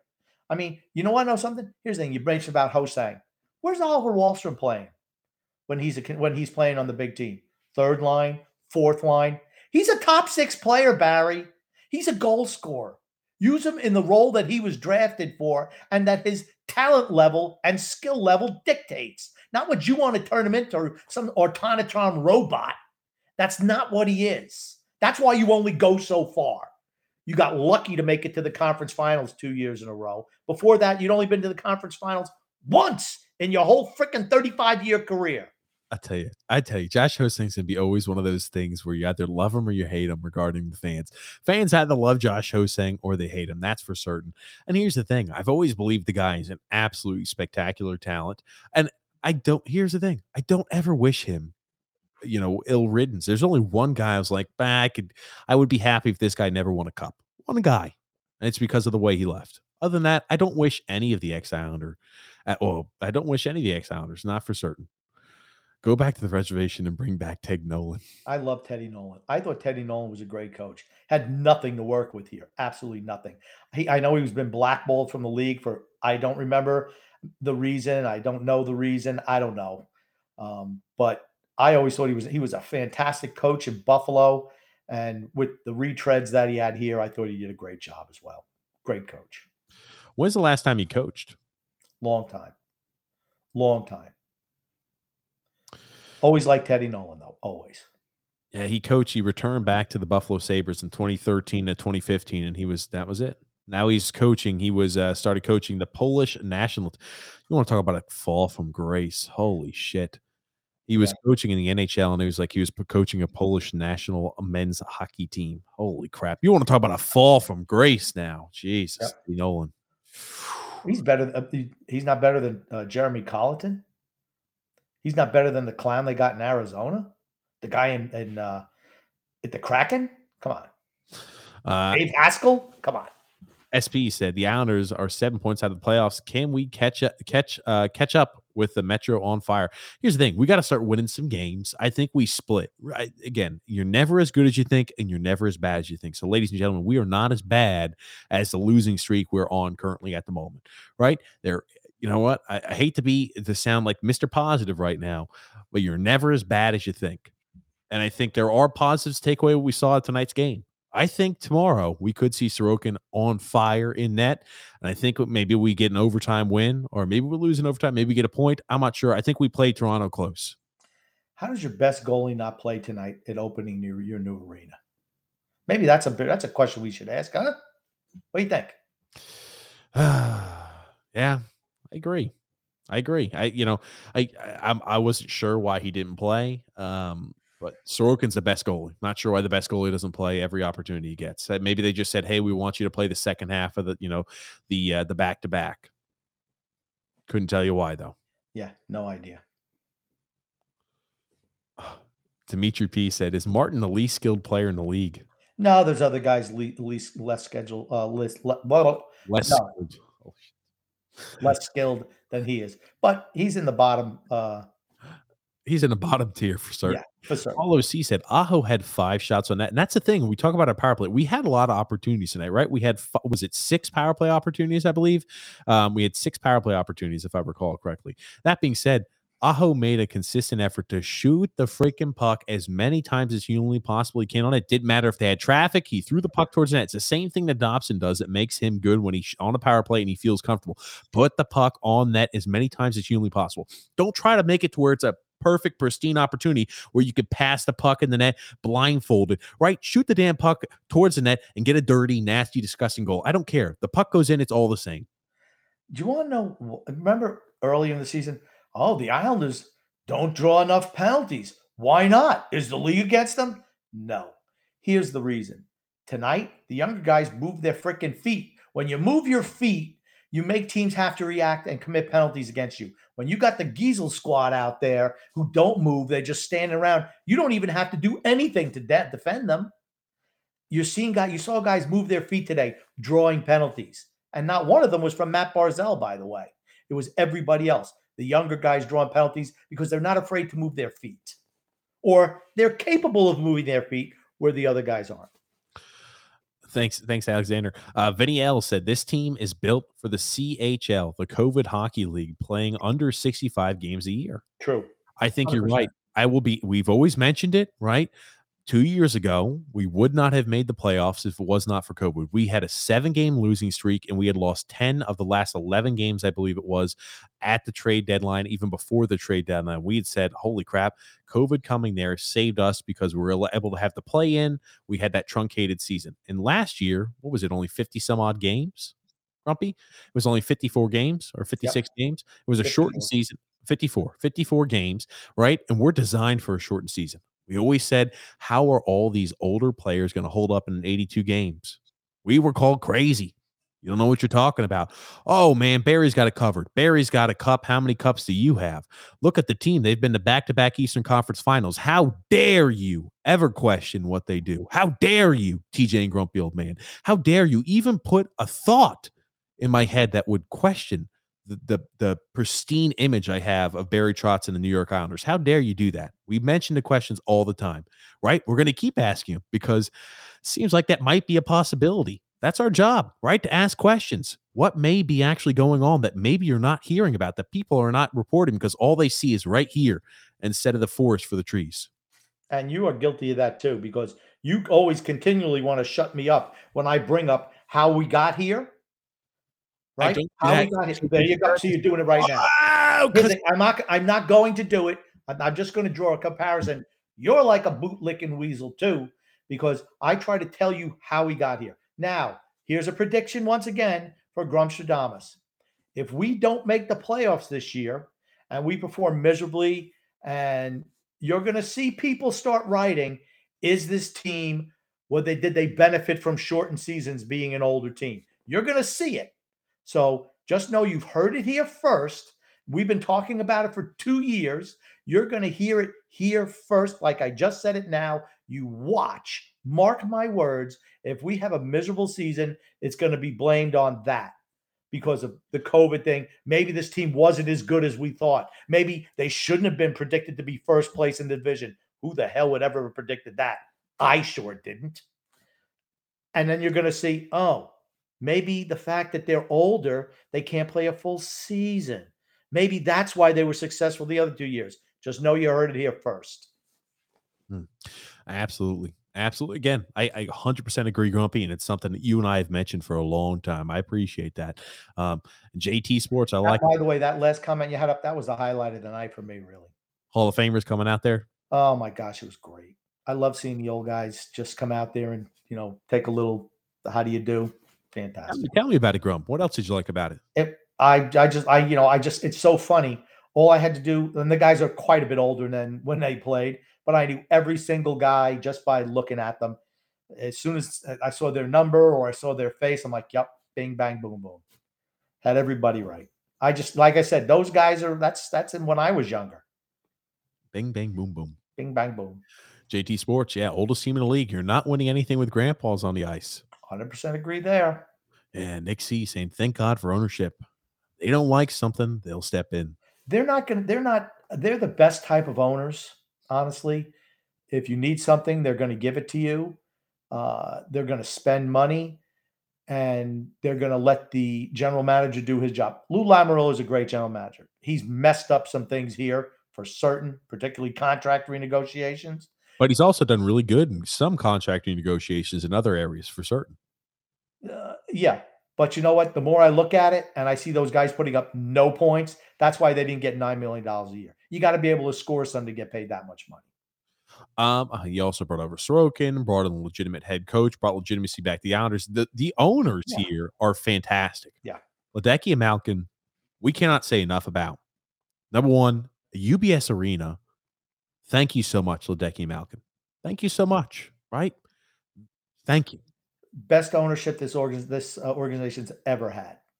Roy Boe, who was the first guy, um, I don't think he had the money I think his heart was in the right place, but these guys have the money and that helps.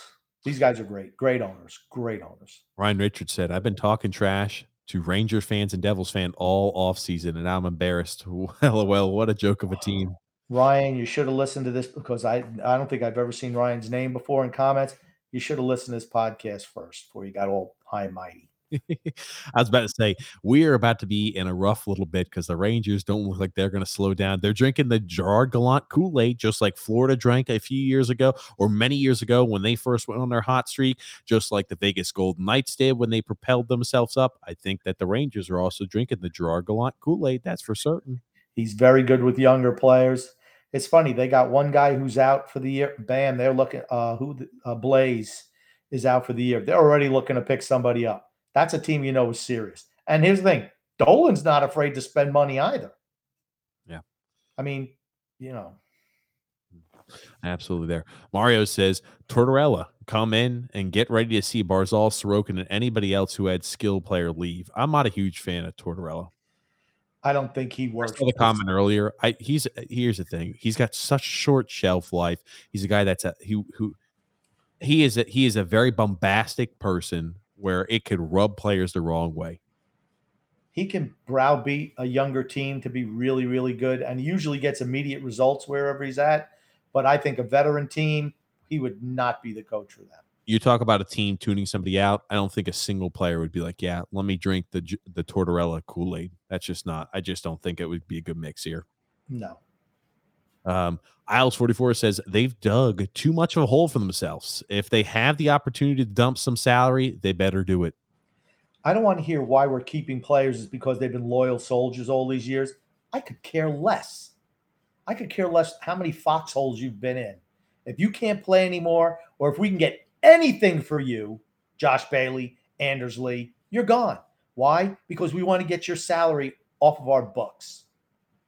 That's what I want to see dump them. Anders Lee, hey, we love you. You've been a great captain, an average player, but hey, do you want a chance to play for a winner this year, or do you want to stay on this team? Okay, okay. He's got way too much term. Nobody's ever going to take the Anders Lee contract ever. No one would take Scott Gomez's contract either. There's always somebody who'll take the contract. You just have to be willing to make the deal. Hmm. But W said, I really wish Trotz would let Bellows play with Barzal. They seem to mesh well. You think so, right? He's a guy. He, Bellows is not afraid to drive the net. He's not afraid to drive the net. Is he the greatest skater? No, he's not. But neither would be the goof that he'd be replacing. Uh, Dimitri P said Salo led in time on ice. Trotz let him play. And that's what I think. We all came, every single Islander fan, we saw it there. Salo looked great. There's a reason we saw that. Number one, Trotz said, play your style. Play, man. We'll let you play Robin Salo.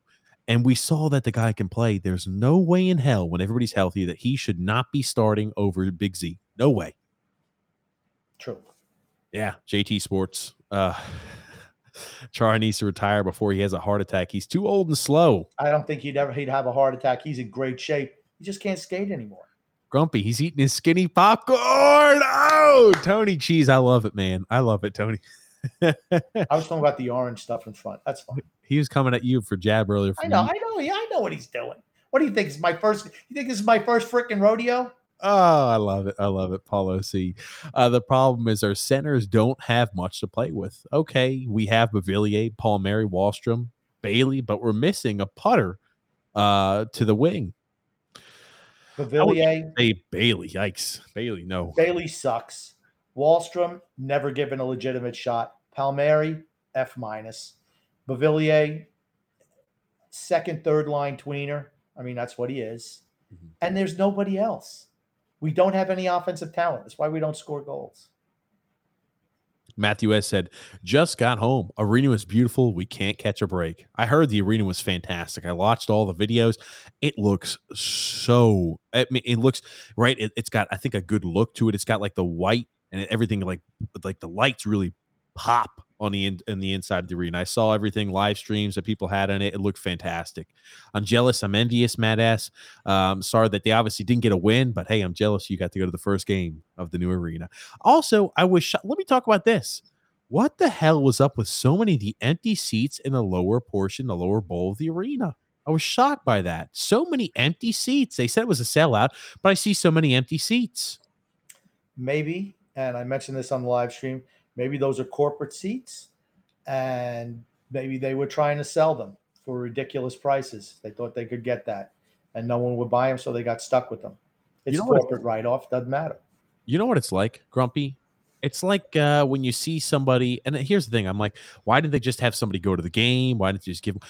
When I see stuff like that, I think to myself, it's like when a when a when a when a, a food joint gets done with the day, they have some leftover food and they just throw it in the trash. You know, like they got homeless people that are out there as well, where it's just like, oh, you could just go drop this off to a homeless person, but they throw all the throw all the well, they give it they give it to trash. employees. They give it to employees. Well, what, they, what, the employees don't eat, they just dump in the trash. I used to so, work at a movie theater like that. Like we just dump everything in the trash at the end of the day. You don't you're okay. not allowed to give it to anybody like that. So you think they should go trolling the streets for homeless people okay. to give the food? I'm, I'm, not, I'm not okay. Uh, let's okay break it down. I'm not trying to say it's a like for like. I'm just saying if there's tickets out there, people didn't want to go to the game. What the hell, man? I'm like, uh, there were. I'm. When I, wasn't like there was like four or five empty seats the entire day. It looked like there was more empty seats than filled seats in the lower bowl, dude. It looked like there was. If we're uh, seriously, I want to say there was about at least thirty to forty percent of those seats down there were empty. I was like, what the hell is this? Maybe they are hanging out maybe they're hanging out at some of the eating establishments uh, up top. They're getting a Shack burger. They're getting a Shack burger for 16 bucks. Very possible. I don't know what the lines were like. I have no idea. They were waiting to take a piss, is what it really was, Grump. Because I'm going to bet there's plenty of bathrooms. I'm, I'm going to bet there are plenty of bathrooms there, uh, even for you. Even for you, with uh, how often you have to pee, there's probably enough bathrooms per capita for you. Uh, Mario says Pageau's best season was 15 16 when he scored 19 goals and had 24 assists, 43 points. And he had the, his second best was 40 points in his walkaway year. That was also shortened with COVID. Um, Pageau being a player who has uh, who has always been Lamoriello gave up way too much, a first and a second for him when they could have signed him as a free agent. Um, the, and I love JG Pageau. I love the way he plays. Uh, it's true. And I said that was too much to give up for him. Remember, TJ? And I wanted him. That said, if he's an unrestricted free agent, why would he come to the Islanders? Because you know what? If you have to subjugate your game to play for a team where you can get the same money or maybe even better money somewhere else, why would you go there if you can play a more wide open style that's better suited to your game? Isles 44 saying, by the way, well, why would he do that? I to answer your question, Grump, I mean, I think a paycheck. I think he got paid a good bit for the to, to stay with the Islanders too, right? He was getting he's getting like five million dollars a year to be a third line center. I mean, he plays a lot of roles, but it's a third line center getting five million a year, and you know, with the Islanders too. He, it's family. It's got a home field to it, and he's got a chance. You know, uh, when he signed with us again, he had a chance to win a cup. Right? They made it to the Eastern Conference Finals. They say, "Oh, righty, this is a team that is going to give me five million a year to be a third line center, and we're going to be a playoff contender." Absolutely, I'll join. Let me. Where do I sign? Yeah, but I think that's why they had to trade for him. I don't think that he would have signed. I think he would have went. He could have went somewhere else. I mean, he was more than a third line center in Ottawa. He was a second line guy. Yeah, so I mean, he could have got second line money anywhere else he went. I mean, he put a. He, I mean, he's a he's a really good was a really good player. I don't know if, like I said, if he's injured now or what the deal is, or if he's just on the downside. Anything is possible. Not everybody plays into their thirties, you know. Mm-hmm. Isles 44 said, by the way, what was with Capuano's love for Brian Strait? Could never figure it out. There are I- coaches that just love certain players for whatever reason, It and always it- that's no no no. All coaches always have certain players they absolutely love. See, Yeah. really, really good ones will love a certain player, but they'll say, shit, man, I just it's something about we just don't win when you're on the ice, even though I love what you do. But certain coaches always, all coaches always have certain players they love. That was favorites. a player he adored. Uh, Matthew C said, I don't want to hear the Rangers fan Wednesday, Wednesday if they smoke us. Ugh. I hope not too many are going to be at UBS. Yeah, I'll be interested to see what the the split is. I don't want to hear "Let's go Rangers," though. I don't want to hear it. I don't either. Uh, Donald W. or Donald W. says Islanders have a big hill to climb. I think you're right. They've got an uphill battle for certain. They do, and that's the thing. When you've got an uphill battle, right, you got to slowly chisel away at it. And with a with a with a veteran team, I think you could tell them, "Hey, man, you got to keep our head down, one game at a time. You could slowly chisel your way up." I do believe that. So you think it's like a sculpture, do you? Chisel it away a little bit at a time. sure. Paul OC said, "We'll win tomorrow. Mark my words. Sorokin, Sorokin, Sorokin." That's what I'm hoping. Absolutely. Um, SB said, Grump, if Barzal moved his feet, um, he would get benched. Um, he's gradually being transformed into Barry Tr- uh, Barry Trotz grinder. So sad to see such talent wasted. Barry even said that uh, in an interview. I think it was this week, early this week or last week. He's like, he's finally, uh, you know, conforming to what we want him to do. Ugh, I felt bad. It's like you've neutered him, you've worn him out, you've ground him down, and you know what? Look at his numbers. How do they look this year? Yeah, he's playing better defensively. He's not scoring anymore. Why not? I guess because he's worried about playing defense all the time. He's playing a full. He's playing a full uh, 200 foot game though. Grump. Gretzky was scoring 200 points a year for Edmonton. If he played here, he'd score 50. In 14 games so far, he's got He four. wouldn't, four he wouldn't even play. Gretzky could never play for the system. Never. Because he couldn't skate and he never back checked. Bossy, never. I don't care, Mike Bossy. You scored 538 goals in 10 years. You're not playing here because you don't play enough defense. Al Arbour said, I can teach him to play defense. I can't teach him how to score goals. Vinny Smith, he always gives us the Josh Bailey update. Said two games in a row. Bailey was not a minus. Way to go, Bailey. Uh, this is this is the best stretch of his career. This last two games. Uh, Isles four. And thanks always, Vinny Smith. I love when you do that. Uh, Isles forty four said, if nothing else, the game tomorrow will be entertaining. Listening to Islanders fans torment Tavares. That for certain it will be. Yeah. Um, I don't even care about that anymore. You're over the John Tavares. I'm, I was I was always over it. It never bothered me. I know it bothered you. It never bothered me. I'm upset because we didn't get back anything in We return. don't, uh, okay, we don't need to go through that again. You have a, long history of your butthurtedness over John Tavares. Jesus, man, oh man, grumpy. I tell you, I tell you, yeah, we can't even get the first goal without without a screw up. Yeah, hey, but Matt Martin did get the first assist for UBS Arena. He did assist. I think it was uh, Mangiapane.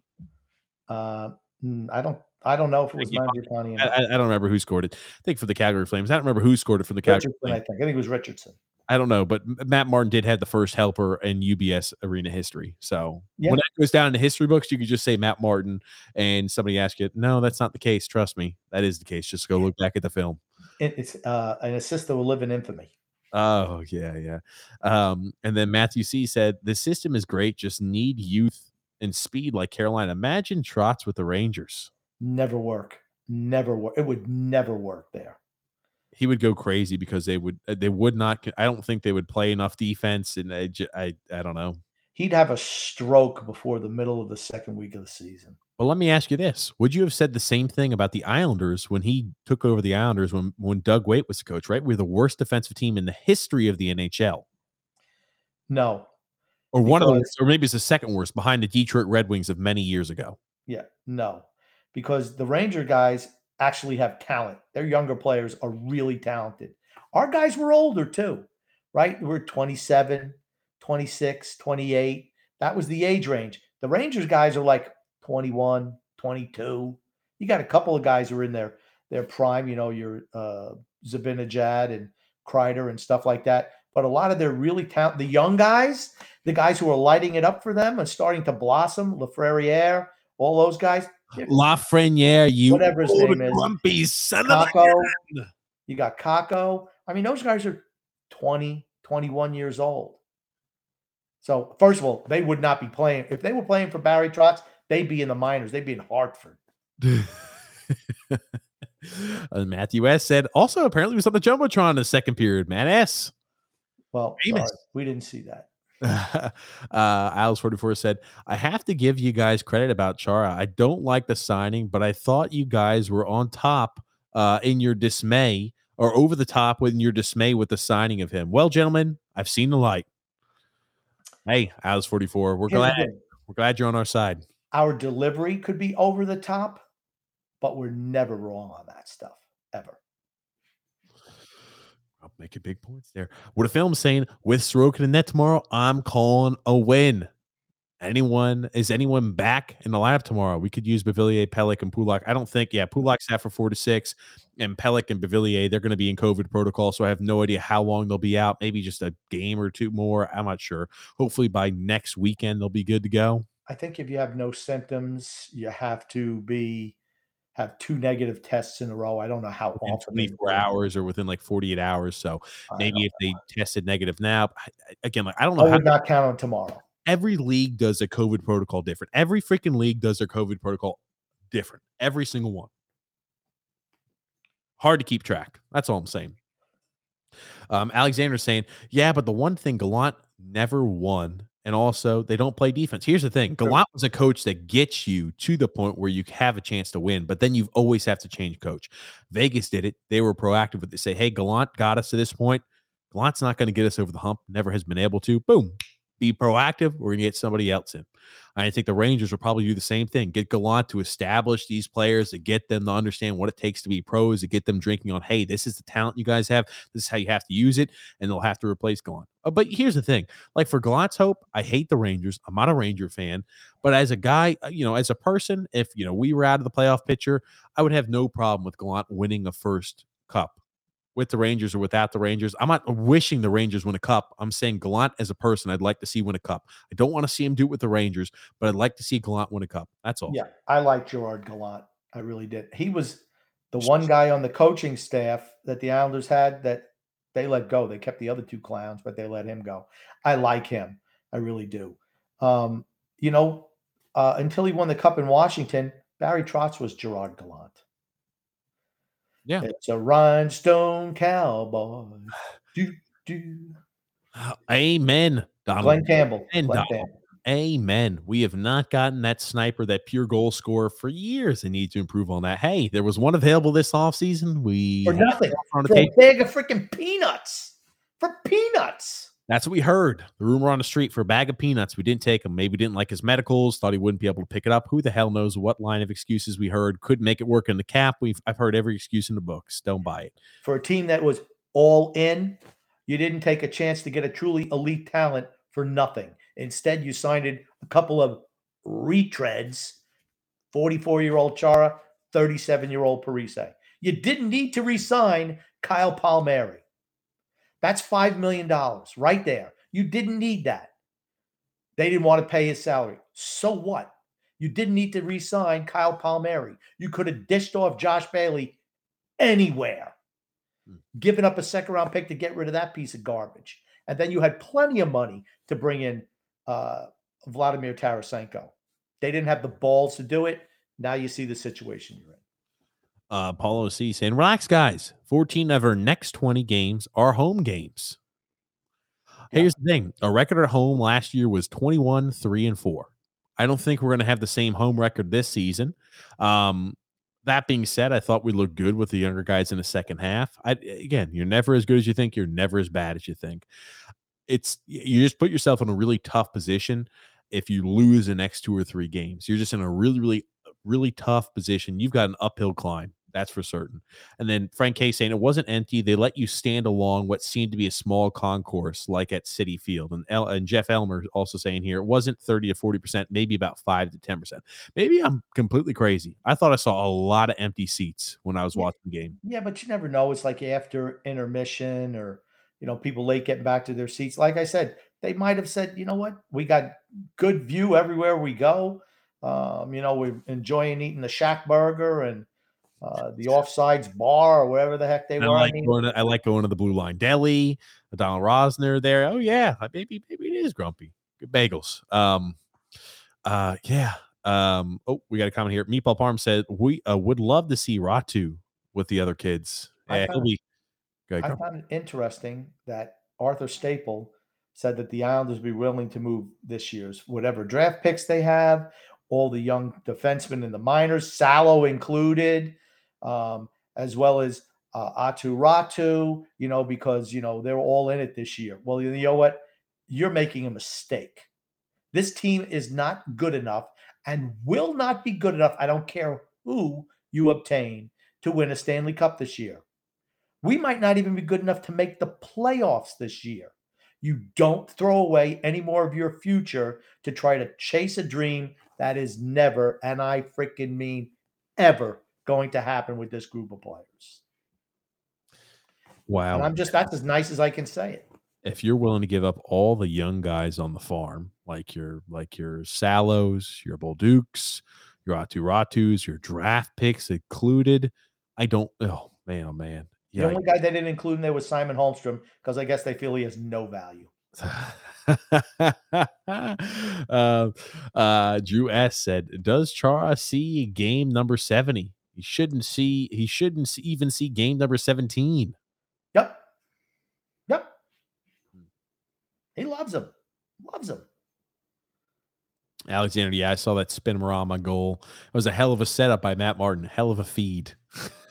It was. It was the best. I think he's the best assist he's ever had. That's his best career assist. Uh, Paulo C said there are some players uh, that play better and are more valuable in the playoffs than the regular season. Pageau is the type of player that you want in the playoffs. I- yeah, but it's usually- the energy usually- that's missing. Usually brings the energy even in the regular season. I think in the, in the playoffs he brings it to a next level for certain. But in the regular season, I still see flashes where I'm like, holy crap, Jean Gabriel Pageau is taking the game over.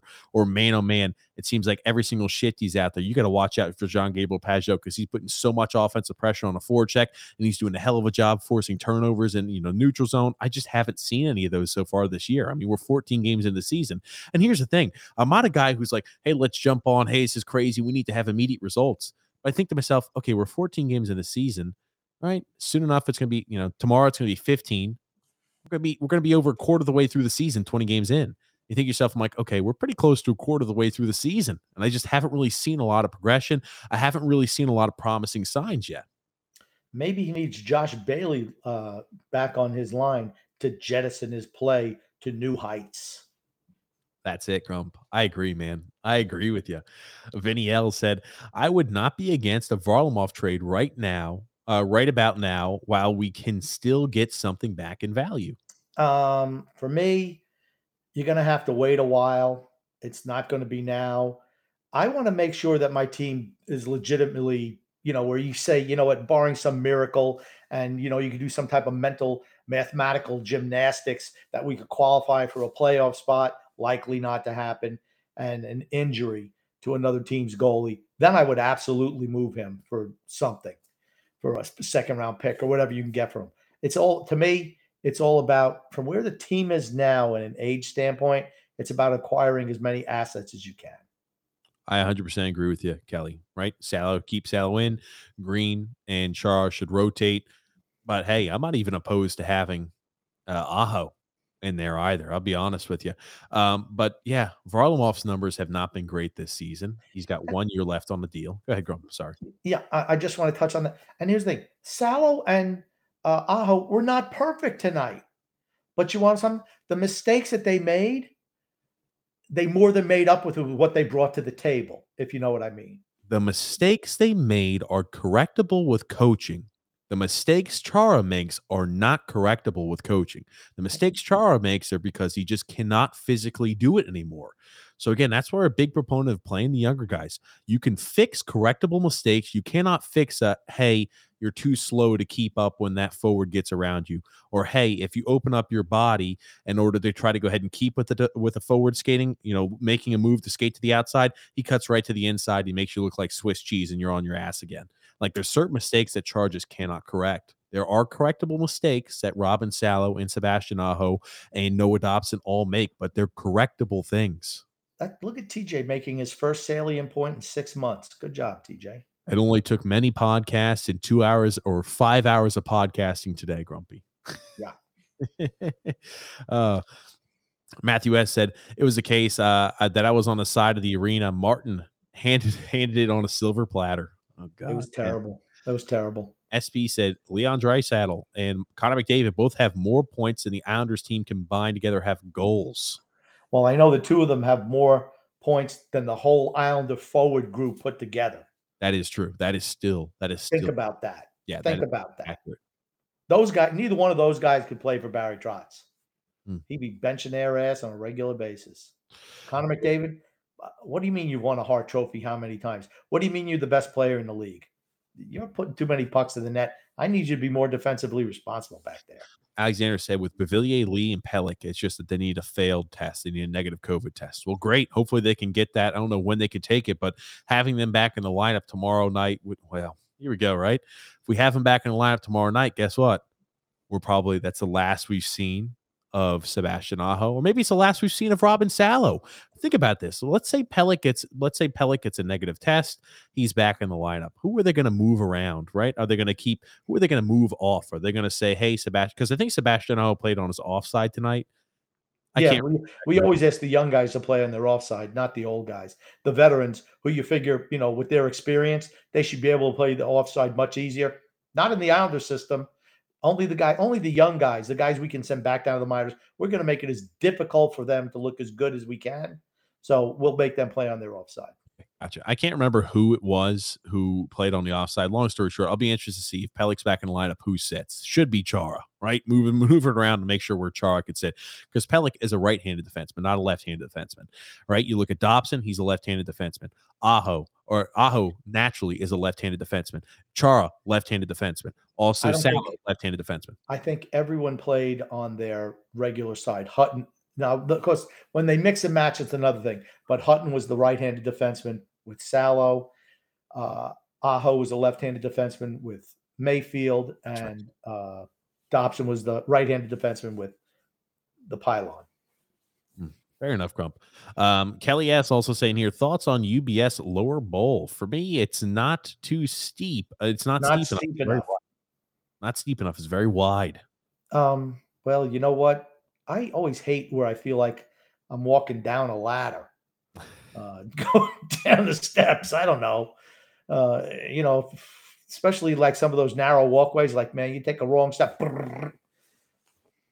Okay. See, Joe H is pointing up the point that I brought up too. Yes, center ice, the benches were about half empty, but tomorrow will be better. Again, like I thought there were about like 30 to 40%. And maybe there was a lot of people standing on the concourse area watching the game. Here's the thing if I if I pay for those fantastic seats, I'm gonna sit in those damn seats. Well, but here's here's but here's the thing. Think about how expensive those seats were. Maybe that is the case. Maybe there's a lot of people who bought those seats saying, you know, hey, we were there on opening night. I mean, I think you'll see it settle down after a few weeks. Fair enough. Uh, L said, yeah, maybe a positive COVID test or maybe a negative or positive COVID test and switch it with Bailey's test to keep him out even longer. I agree with that. Smart play. Smart move. And then, uh, then uh, two minutes pessimistic. He's saying uh, Shane Wright seems to be the consensus number one overall pick. Just doing my my research. Yeah, Shane Wright. Right? They call it uh, pain for Shane. Is what every team that's tanking. So like your Montreal Canadiens, your your Arizona Coyotes. It's pain for Shane. Endure the pain of the season so we can get Shane Wright. Yeah, w- I don't think we'll win a lottery. Uh, yeah. Um, Alexander said, "Yeah, guys, the two penalties that were not even breakaways. Butch was saying penalty shot. Oh my God, Butch! I said, oh, is this a penalty shot again? I maybe I've been trained. Maybe Butchie has has rubbed off on me in a negative fashion. But I thought that maybe the one to where Oliver Wahlstrom was skating down there. I'm like, okay, maybe you could see that he was in alone on the goal. No, It was too close. no, neither one was a penalty shot. The guy was on side with them and he interfered on him. It's a penalty, not a penalty shot. That's exactly what I said. Butch, come on, Butch, come on. I said the same thing. You know what? So I guess I, I, I you know, I can't throw, I cannot throw stones in the glass house. So I was wrong on that one too. Um, Matthew S. said, yeah, I liked what I saw in Salo and Aho. That's exactly right. They should be in, they should be in the lineup. Salo should be playing every damn night. No Chara, no more I Chara. thought the young defensemen, all of them, showed well tonight. Hutton, not as much. Um, I thought he was chasing a little bit. He made a couple of plays that could have been penalties, stopping, moving his feet, and reaching with the stick. Uh, but I thought Dobson, Salo, and Aho looked good tonight. Alexander said, and also Char getting manhandled by five foot ten players ridiculous. I thought the same thing. I saw when that happened. I'm like, holy sh!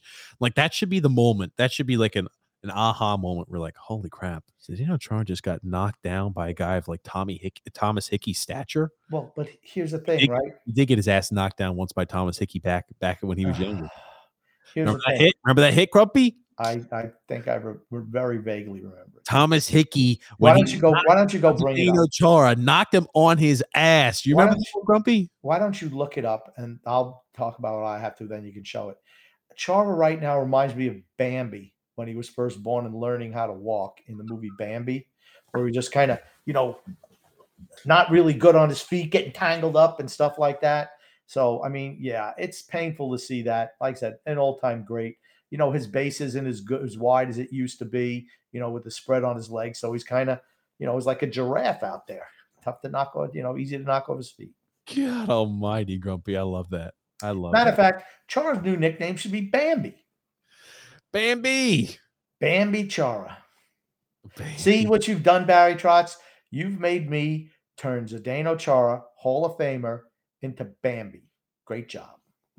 and it's nobody else's fault but Trotz. Trotz Now drove. your failure is complete. Um, there you go. Uh, two minutes past 16 saying, I'd rather see Aho and Salo's mistake over Wheel Chara, over Bambi Chara's mistakes. Yeah, I'm gonna. It's got to be Bambi, Jake. Sorry. Um, a different mind said, if Trotz isn't re-signed, which coach would you like to see the uh, wh- which coach would you like to see with the honors? Oh man, that's that's so far off. I couldn't even I couldn't even imagine. There's one guy I'd love, but I think that he's on the outs with the league right now. So, uh, but I'd say Joel Quenneville. You fill in the I was about to say you fill in the blanks. I'm sure I know. Joel Quenneville. He's the best coach in the league. SP said, Grump, you're sounding like Tortorella criticizing McDavid like that. Well, that's that's what Barry Trotz would do. Yeah, he That's was what he playing the. Terry Trotz role. Yeah, not me. I'm like, hey, Connor, do whatever the hell you want. I mean, okay, you might give up a goal here and there, but you're going to score five a night. I'm going to take that trade off. Shea Stadium was like that in the upper deck. Like you felt like you were walking down a ladder. My God, I don't like that either. When I feel like I've got to grab onto the railing to, in order to make sure I'm not going to like if I put a misstep, I'm like, whoa. Yeah, when, when you feel down. like when you feel like you need a rail to go up and down the stairs, or here's the thing: when they put a rail in to go up and down the stairs, you know it's steep. Okay, they oh they have rails everywhere now. No, they don't have rails everywhere. I think they do for They safety. do not have rails everywhere. Name me one place that doesn't have rails when you're going up and down the stairs. They all The have. places that don't have rails. They all have rails, Grumpy. Come don't on, all have rails. they do. So Josh Bailey destroying lines. So you think they retrofitted every single stadium in Major League Baseball, the NFL, the NHL to put in railing? yes. You're smoking crack. Uh Ariel. Ariel C said Salo will definitely stay in the lineup when the whole roster is healthy. There's no way he doesn't. I'd like to think that too. I don't believe in absolutes unless I use them. Mm, mm-mm-mm.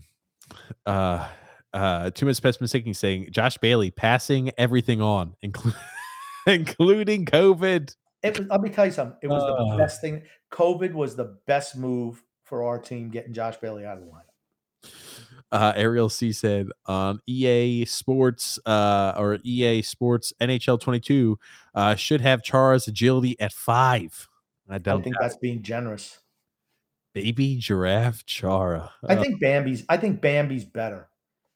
I Baby giraffe, but Bambi. You know, everybody remembers. Bambi when he was, you know, just gangly as shit. him and him know. and Thumper. Yeah. Yeah. Oh yeah. And then Kelly S saying here, I thought Panik had a very strong game. Uh Panik had a very strong game. Keep Bailey or even Palmieri out for Panik. I think Panik should slide in for for Matt Martin when healthy. Screw but Matt Martin, buddy. I need to see more effort. Otherwise, you're gonna be riding a pine. Do you remember what we heard um, from people after Palmieri scored his first goal? Oh, here's the start of something big. yeah, I don't think so. Oh man, oh man. I look at the long. I take the track three goals in 31 games for the Islanders in the regular season. He's not even on pace for 10. I think I overestimate what Parise's going to do. Honestly, You mean Palmieri? Parise. I said 10. I don't think 10. Maybe seven. Oh man, Alice forty says maybe it's just the fate that Chara can't be good as an Islander. I thought if he put the jersey on, he was going to reinvigorate his career, just like Parise. That's what we were told. Hey, older all players well under Trotz. He's going to have a bounce back. We were told. All they have, all they have to do is put on the uniform, and they're automatically going to be really, really good players. All you got to do is watch. All you got to do is watch. Uh, Alexander said, uh, "Oh, uh, I sent you the hit. Oh, thank you, thank you, Alexander." He sent me the hit. Thank you. Alexander's the man. I'm going to tell yeah. you what. Frank K said that third goal Varlamov gave up was awful. He gives up one of those every game, every single game he gives up one of those. If you're willing, like I said, he he's a solid goalie. I'm not saying he's bad. He's number two here. It's not even one A, one B. He's number two. You know the funny thing is, Grump, I need to save this video because I've shown this video before. You have. And I, I remember like I think it was John P at the time period who had to pull it up for me. But I appreciate this, Alexander. Now this hit right here, ladies and gentlemen, this will go down. Oh, this will go down in in the uh this will go down in Thomas Hickey's career highlights. That is for certain, Grump. And uh well, maybe we have to see it. Well, it's showing an advertisement here first, so I rather not let everybody see. Yeah, it. we don't care about the advertisement. Well, good. I'm glad. Is this? oh, boys, I got bad news. I guess it's not pulling up for me. Take it for TJ to mess that up. Well, why don't you just oh, you let it play in the background? If it ever comes up, you can put it up. Okay, fair enough, Grump. But uh, yeah, I thought the goal that that Varlamov gave up was a, definitely by far a weakie. I will. Okay, I got else. I got something else to mention. Mm-hmm. Grump, do you ever think, and maybe I'm crazy with this one, that I will load through on a page, but it won't actually load the video because it wants me to watch two ads? Do you ever think about that? Well, maybe you can just watch the ads in the background, and then pull it up when it starts. Is that what I should do, Grump? Give it a shot. Oh man, I'll try it, Grump. I'll try That's it. Fine. But you're right. The third goal was a terrible, terrible goal by Varlamov. Honestly, terrible. Ariel C said, "Hot take: Salo's better than Dobson." Uh, not if you watch today's game. He's not. Dobson was really freaking good today. I think I think as of right now, I think yeah, maybe you could say Salo brings more right this second, but I think Dobson has got I think Dobson's pretty damn close and he's got a lot more room to grow. No way. Dobson was way better than Salo today. Way better. You didn't see Salo creating offense like Dobson did. And here's the way Dobson must have looked at it. All right, there's two other guys who I know are lower down in the pecking order than I am. I'm going to play my game today and let that piece of shit on the bench see what I can actually do out here. That's what I think he said. That's what he said to Barry, right? And he skated by Barry at the end. How do you like them? You like apples? How do you like them apples, Barry? SB. I think I got her number. What do you think of them apples? Boom. what is that? That's uh hunting. hunting. I, I got it. I got it. SP said here. I think Barry would sooner call Komarov over from the KHL than play Wahlstrom on the top line. I, I think you'd rather take Komarov's mom. Yeah, Vinny L. I thought that Panik looked good. I thought he I thought he looked like he's a guy who should again if that if we see that type of play on a consistent basis, he should be playing on a night in night out basis on the fourth line, or at least alternating with Matt Martin. Especially if mm-hmm. you're not going to play Ross Johnston anyway. Shit he gave you what Leo Komarov used to give Toronto a few years ago. That's that's what he and if he's a third or fourth line guy, I have no problem with it. Hmm. Yeah, I'll tell you, Grumpy. I don't know if we're gonna get that link. I apologize. I don't know if we're gonna be able to get that link to pull. I'll okay. tell you. Um, Ariel C said, "Yeah, Palmieri scored after Florida had five goals and they were coasting. What a bust of a cap hit." Not like I didn't call that one either. What did you call him, Grump? The F minus? F minus. Sometimes when he plays really well, he gets elevated to an F, but that's as high as he's ever gotten for me. That's a good question there. Too much pessimistic, Jake. I don't know. I don't know why Varlamov played tonight over Sorokin. Couldn't tell. Yeah, too many, too many young guys in the roster who want want to drop the team age below thirty five. Yeah, and then Ariel C saying, "Yeah, no reason Sorokin shouldn't start every game." Uh, in back to backs. He's young, he's hungry, and he's an elite goaltender. And if you're not playing, if you're not starting your goalie more than 50 games, if he's playing only 50 games a season, the other goalie's playing 32, your goalie's getting plenty of rest. come on. And here's the other thing he's better than Varlamov. He's better than Varlamov. This year too with the Olympics. Do you think that Sorokin's going to be the starting goalie for for Russia? Hell no. Oh, it's going to be Bobrovsky. It's going to be Bobrovsky's having a hell of a season here for Florida. Doesn't it have to be Vasilevskiy? Vasilevskiy, Bobrovsky. I mean, uh, Bobrovsky's putting up video game ass numbers so far. I'm just saying Sorokin's not going to be the starting goaltender for Russia. He might not even make the team. He's going to get a two week break right? So you talk about, hey, we don't want to beat the hell out of the young goalie. That's what you're going to hear a lot, right? When people are saying we need to start playing Sorokin more of these games. Oh no, we can't beat Sorokin up. He needs to be healthy, ready to go for the playoffs. He's going to get a two week break during the season. Yeah, without a doubt. You know, so sorry, no, I'm not buying that one. Um, oh, Frank K said, "Don't worry, Aho and Dobson will be traded." No, and Salo will be traded. Uh, Alice 44 said, with Barry and Lou's love for veterans, uh, I am surprised they didn't bring up Hickey. Um, I thought that was a possibility, but I'm glad they didn't, honestly. Mm-hmm. Yeah, for certain, Grump. Um, yeah. Uh, uh, Matthew S said one thing's for sure: Salo and Aho need to play, like you said, Greene and Dobson on a platoon, a platoon, a platoon.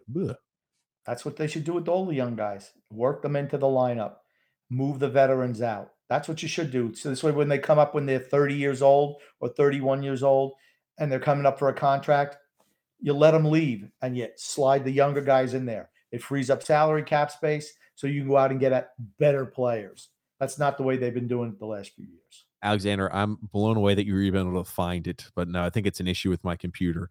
Um, Ariel C said, "Did you guys see uh, a lot of the arena on the broadcast? Uh, we did, I did, and I saw a lot of it for people who were like on live stream on Facebook and on social media. I was able to see a whole bunch of the arena. It looks fantastic. It looks incredible. Yeah." yeah. It's such a loss, but that place, place was incredible. That for certain it was. And then Dimitri P said here, Greene is much better than Chara. I agree. I agree with that. Yep, absolutely beautiful for certain. And then SP said, tape a hockey stick to to a robot vacuum, and it would do more than Bambi. Holy crap! True. I just can't go over the pirouette he did uh, with Zuccarelli coming, and all Zuccarelli had to do was Zuccarello. Zuccarello. Zuccarello. Why do you call him Zuccarelli? Matt Zuccarello, whatever his name was. Zuccarello, yeah. Hey, Grumpy, man, we did. Hey, I want to thank you first off, Grump. You did a hell of a job. Thank you for coming and doing the live stream during the game. It seems like a lot of people liked it. And if that's the case, we'll do more of the live streams during the game. Um, we'll just let people know beforehand when we're doing them. And if that's something that people want on a more consistent basis, again, it seemed like I had a lot of positive feedback on it. I like it. I mean, we watch all the games anyway. I don't, I don't think there's much of a difference me just putting on a, a camera and saying, "Hey, let's let's just talk about it while we're watching it." I, hell, probably gets my wife happy that I'm not yelling and screaming. I've got a door closed now when I yell and scream at the game. So. probably makes her more happy anyway. But uh, Grump, thank you again. Um, and again, this is a, a, for those of you who are new listeners, first time here to the podcast. This is a twice a week Islanders hockey podcast where we talk about the New York Islanders on Wednesday and Saturdays at 8 p.m. Eastern Standard Time. Um, I think we'll be rolling out when we're doing possibly more of a live stream during games at times. I know if Grumpy's up for it, I'll be up for it. Um, and also make sure to check out our TJ and the Grumpy Old Man podcast. It's a podcast where we just talk sports and shoot the shit. We have a good time just talking anything and everything. That is on Thursdays, 9 p.m. Eastern Standard Time, and on Sundays, 8 p.m. Eastern Standard Time. You can find that in the link below. That being said, Grump, what else you have to say before we wrap things up today? I want to say love and laughter to everyone who listens, and even those who don't, from TJ and the Grumpy Old Man. And thanks again, Grumpy. Now, here, an update on the shirts and the merchandise. We've got everything. We're starting to roll it out. We've got the store set up. We uh, intend all intentions by Wednesday's podcast. We should have that all set up. So we've got the store set up, we've got the drop shipper selected, we've got the merchandise started creating. Now we're just actually uploading it all into the store, getting prices, everything sorted and figured out. But we're in the home stretch on that one. I promise you, Grumpy can tell he's seen it. He could vouch for me. We're close on it. But thank you again, everybody tuned in and listened to us today here. Thanks, Islanders community. Even when times are tough and rough, bad times like this, we're always here for each other. And I want to thank you, Grumpy Old Man. Thank you, everybody listened. Hey, Let's go Islanders. Beat the hell of those Toronto Maple Leafs tomorrow night. Let's go Islanders. Thank you again, Grumpy. My pleasure.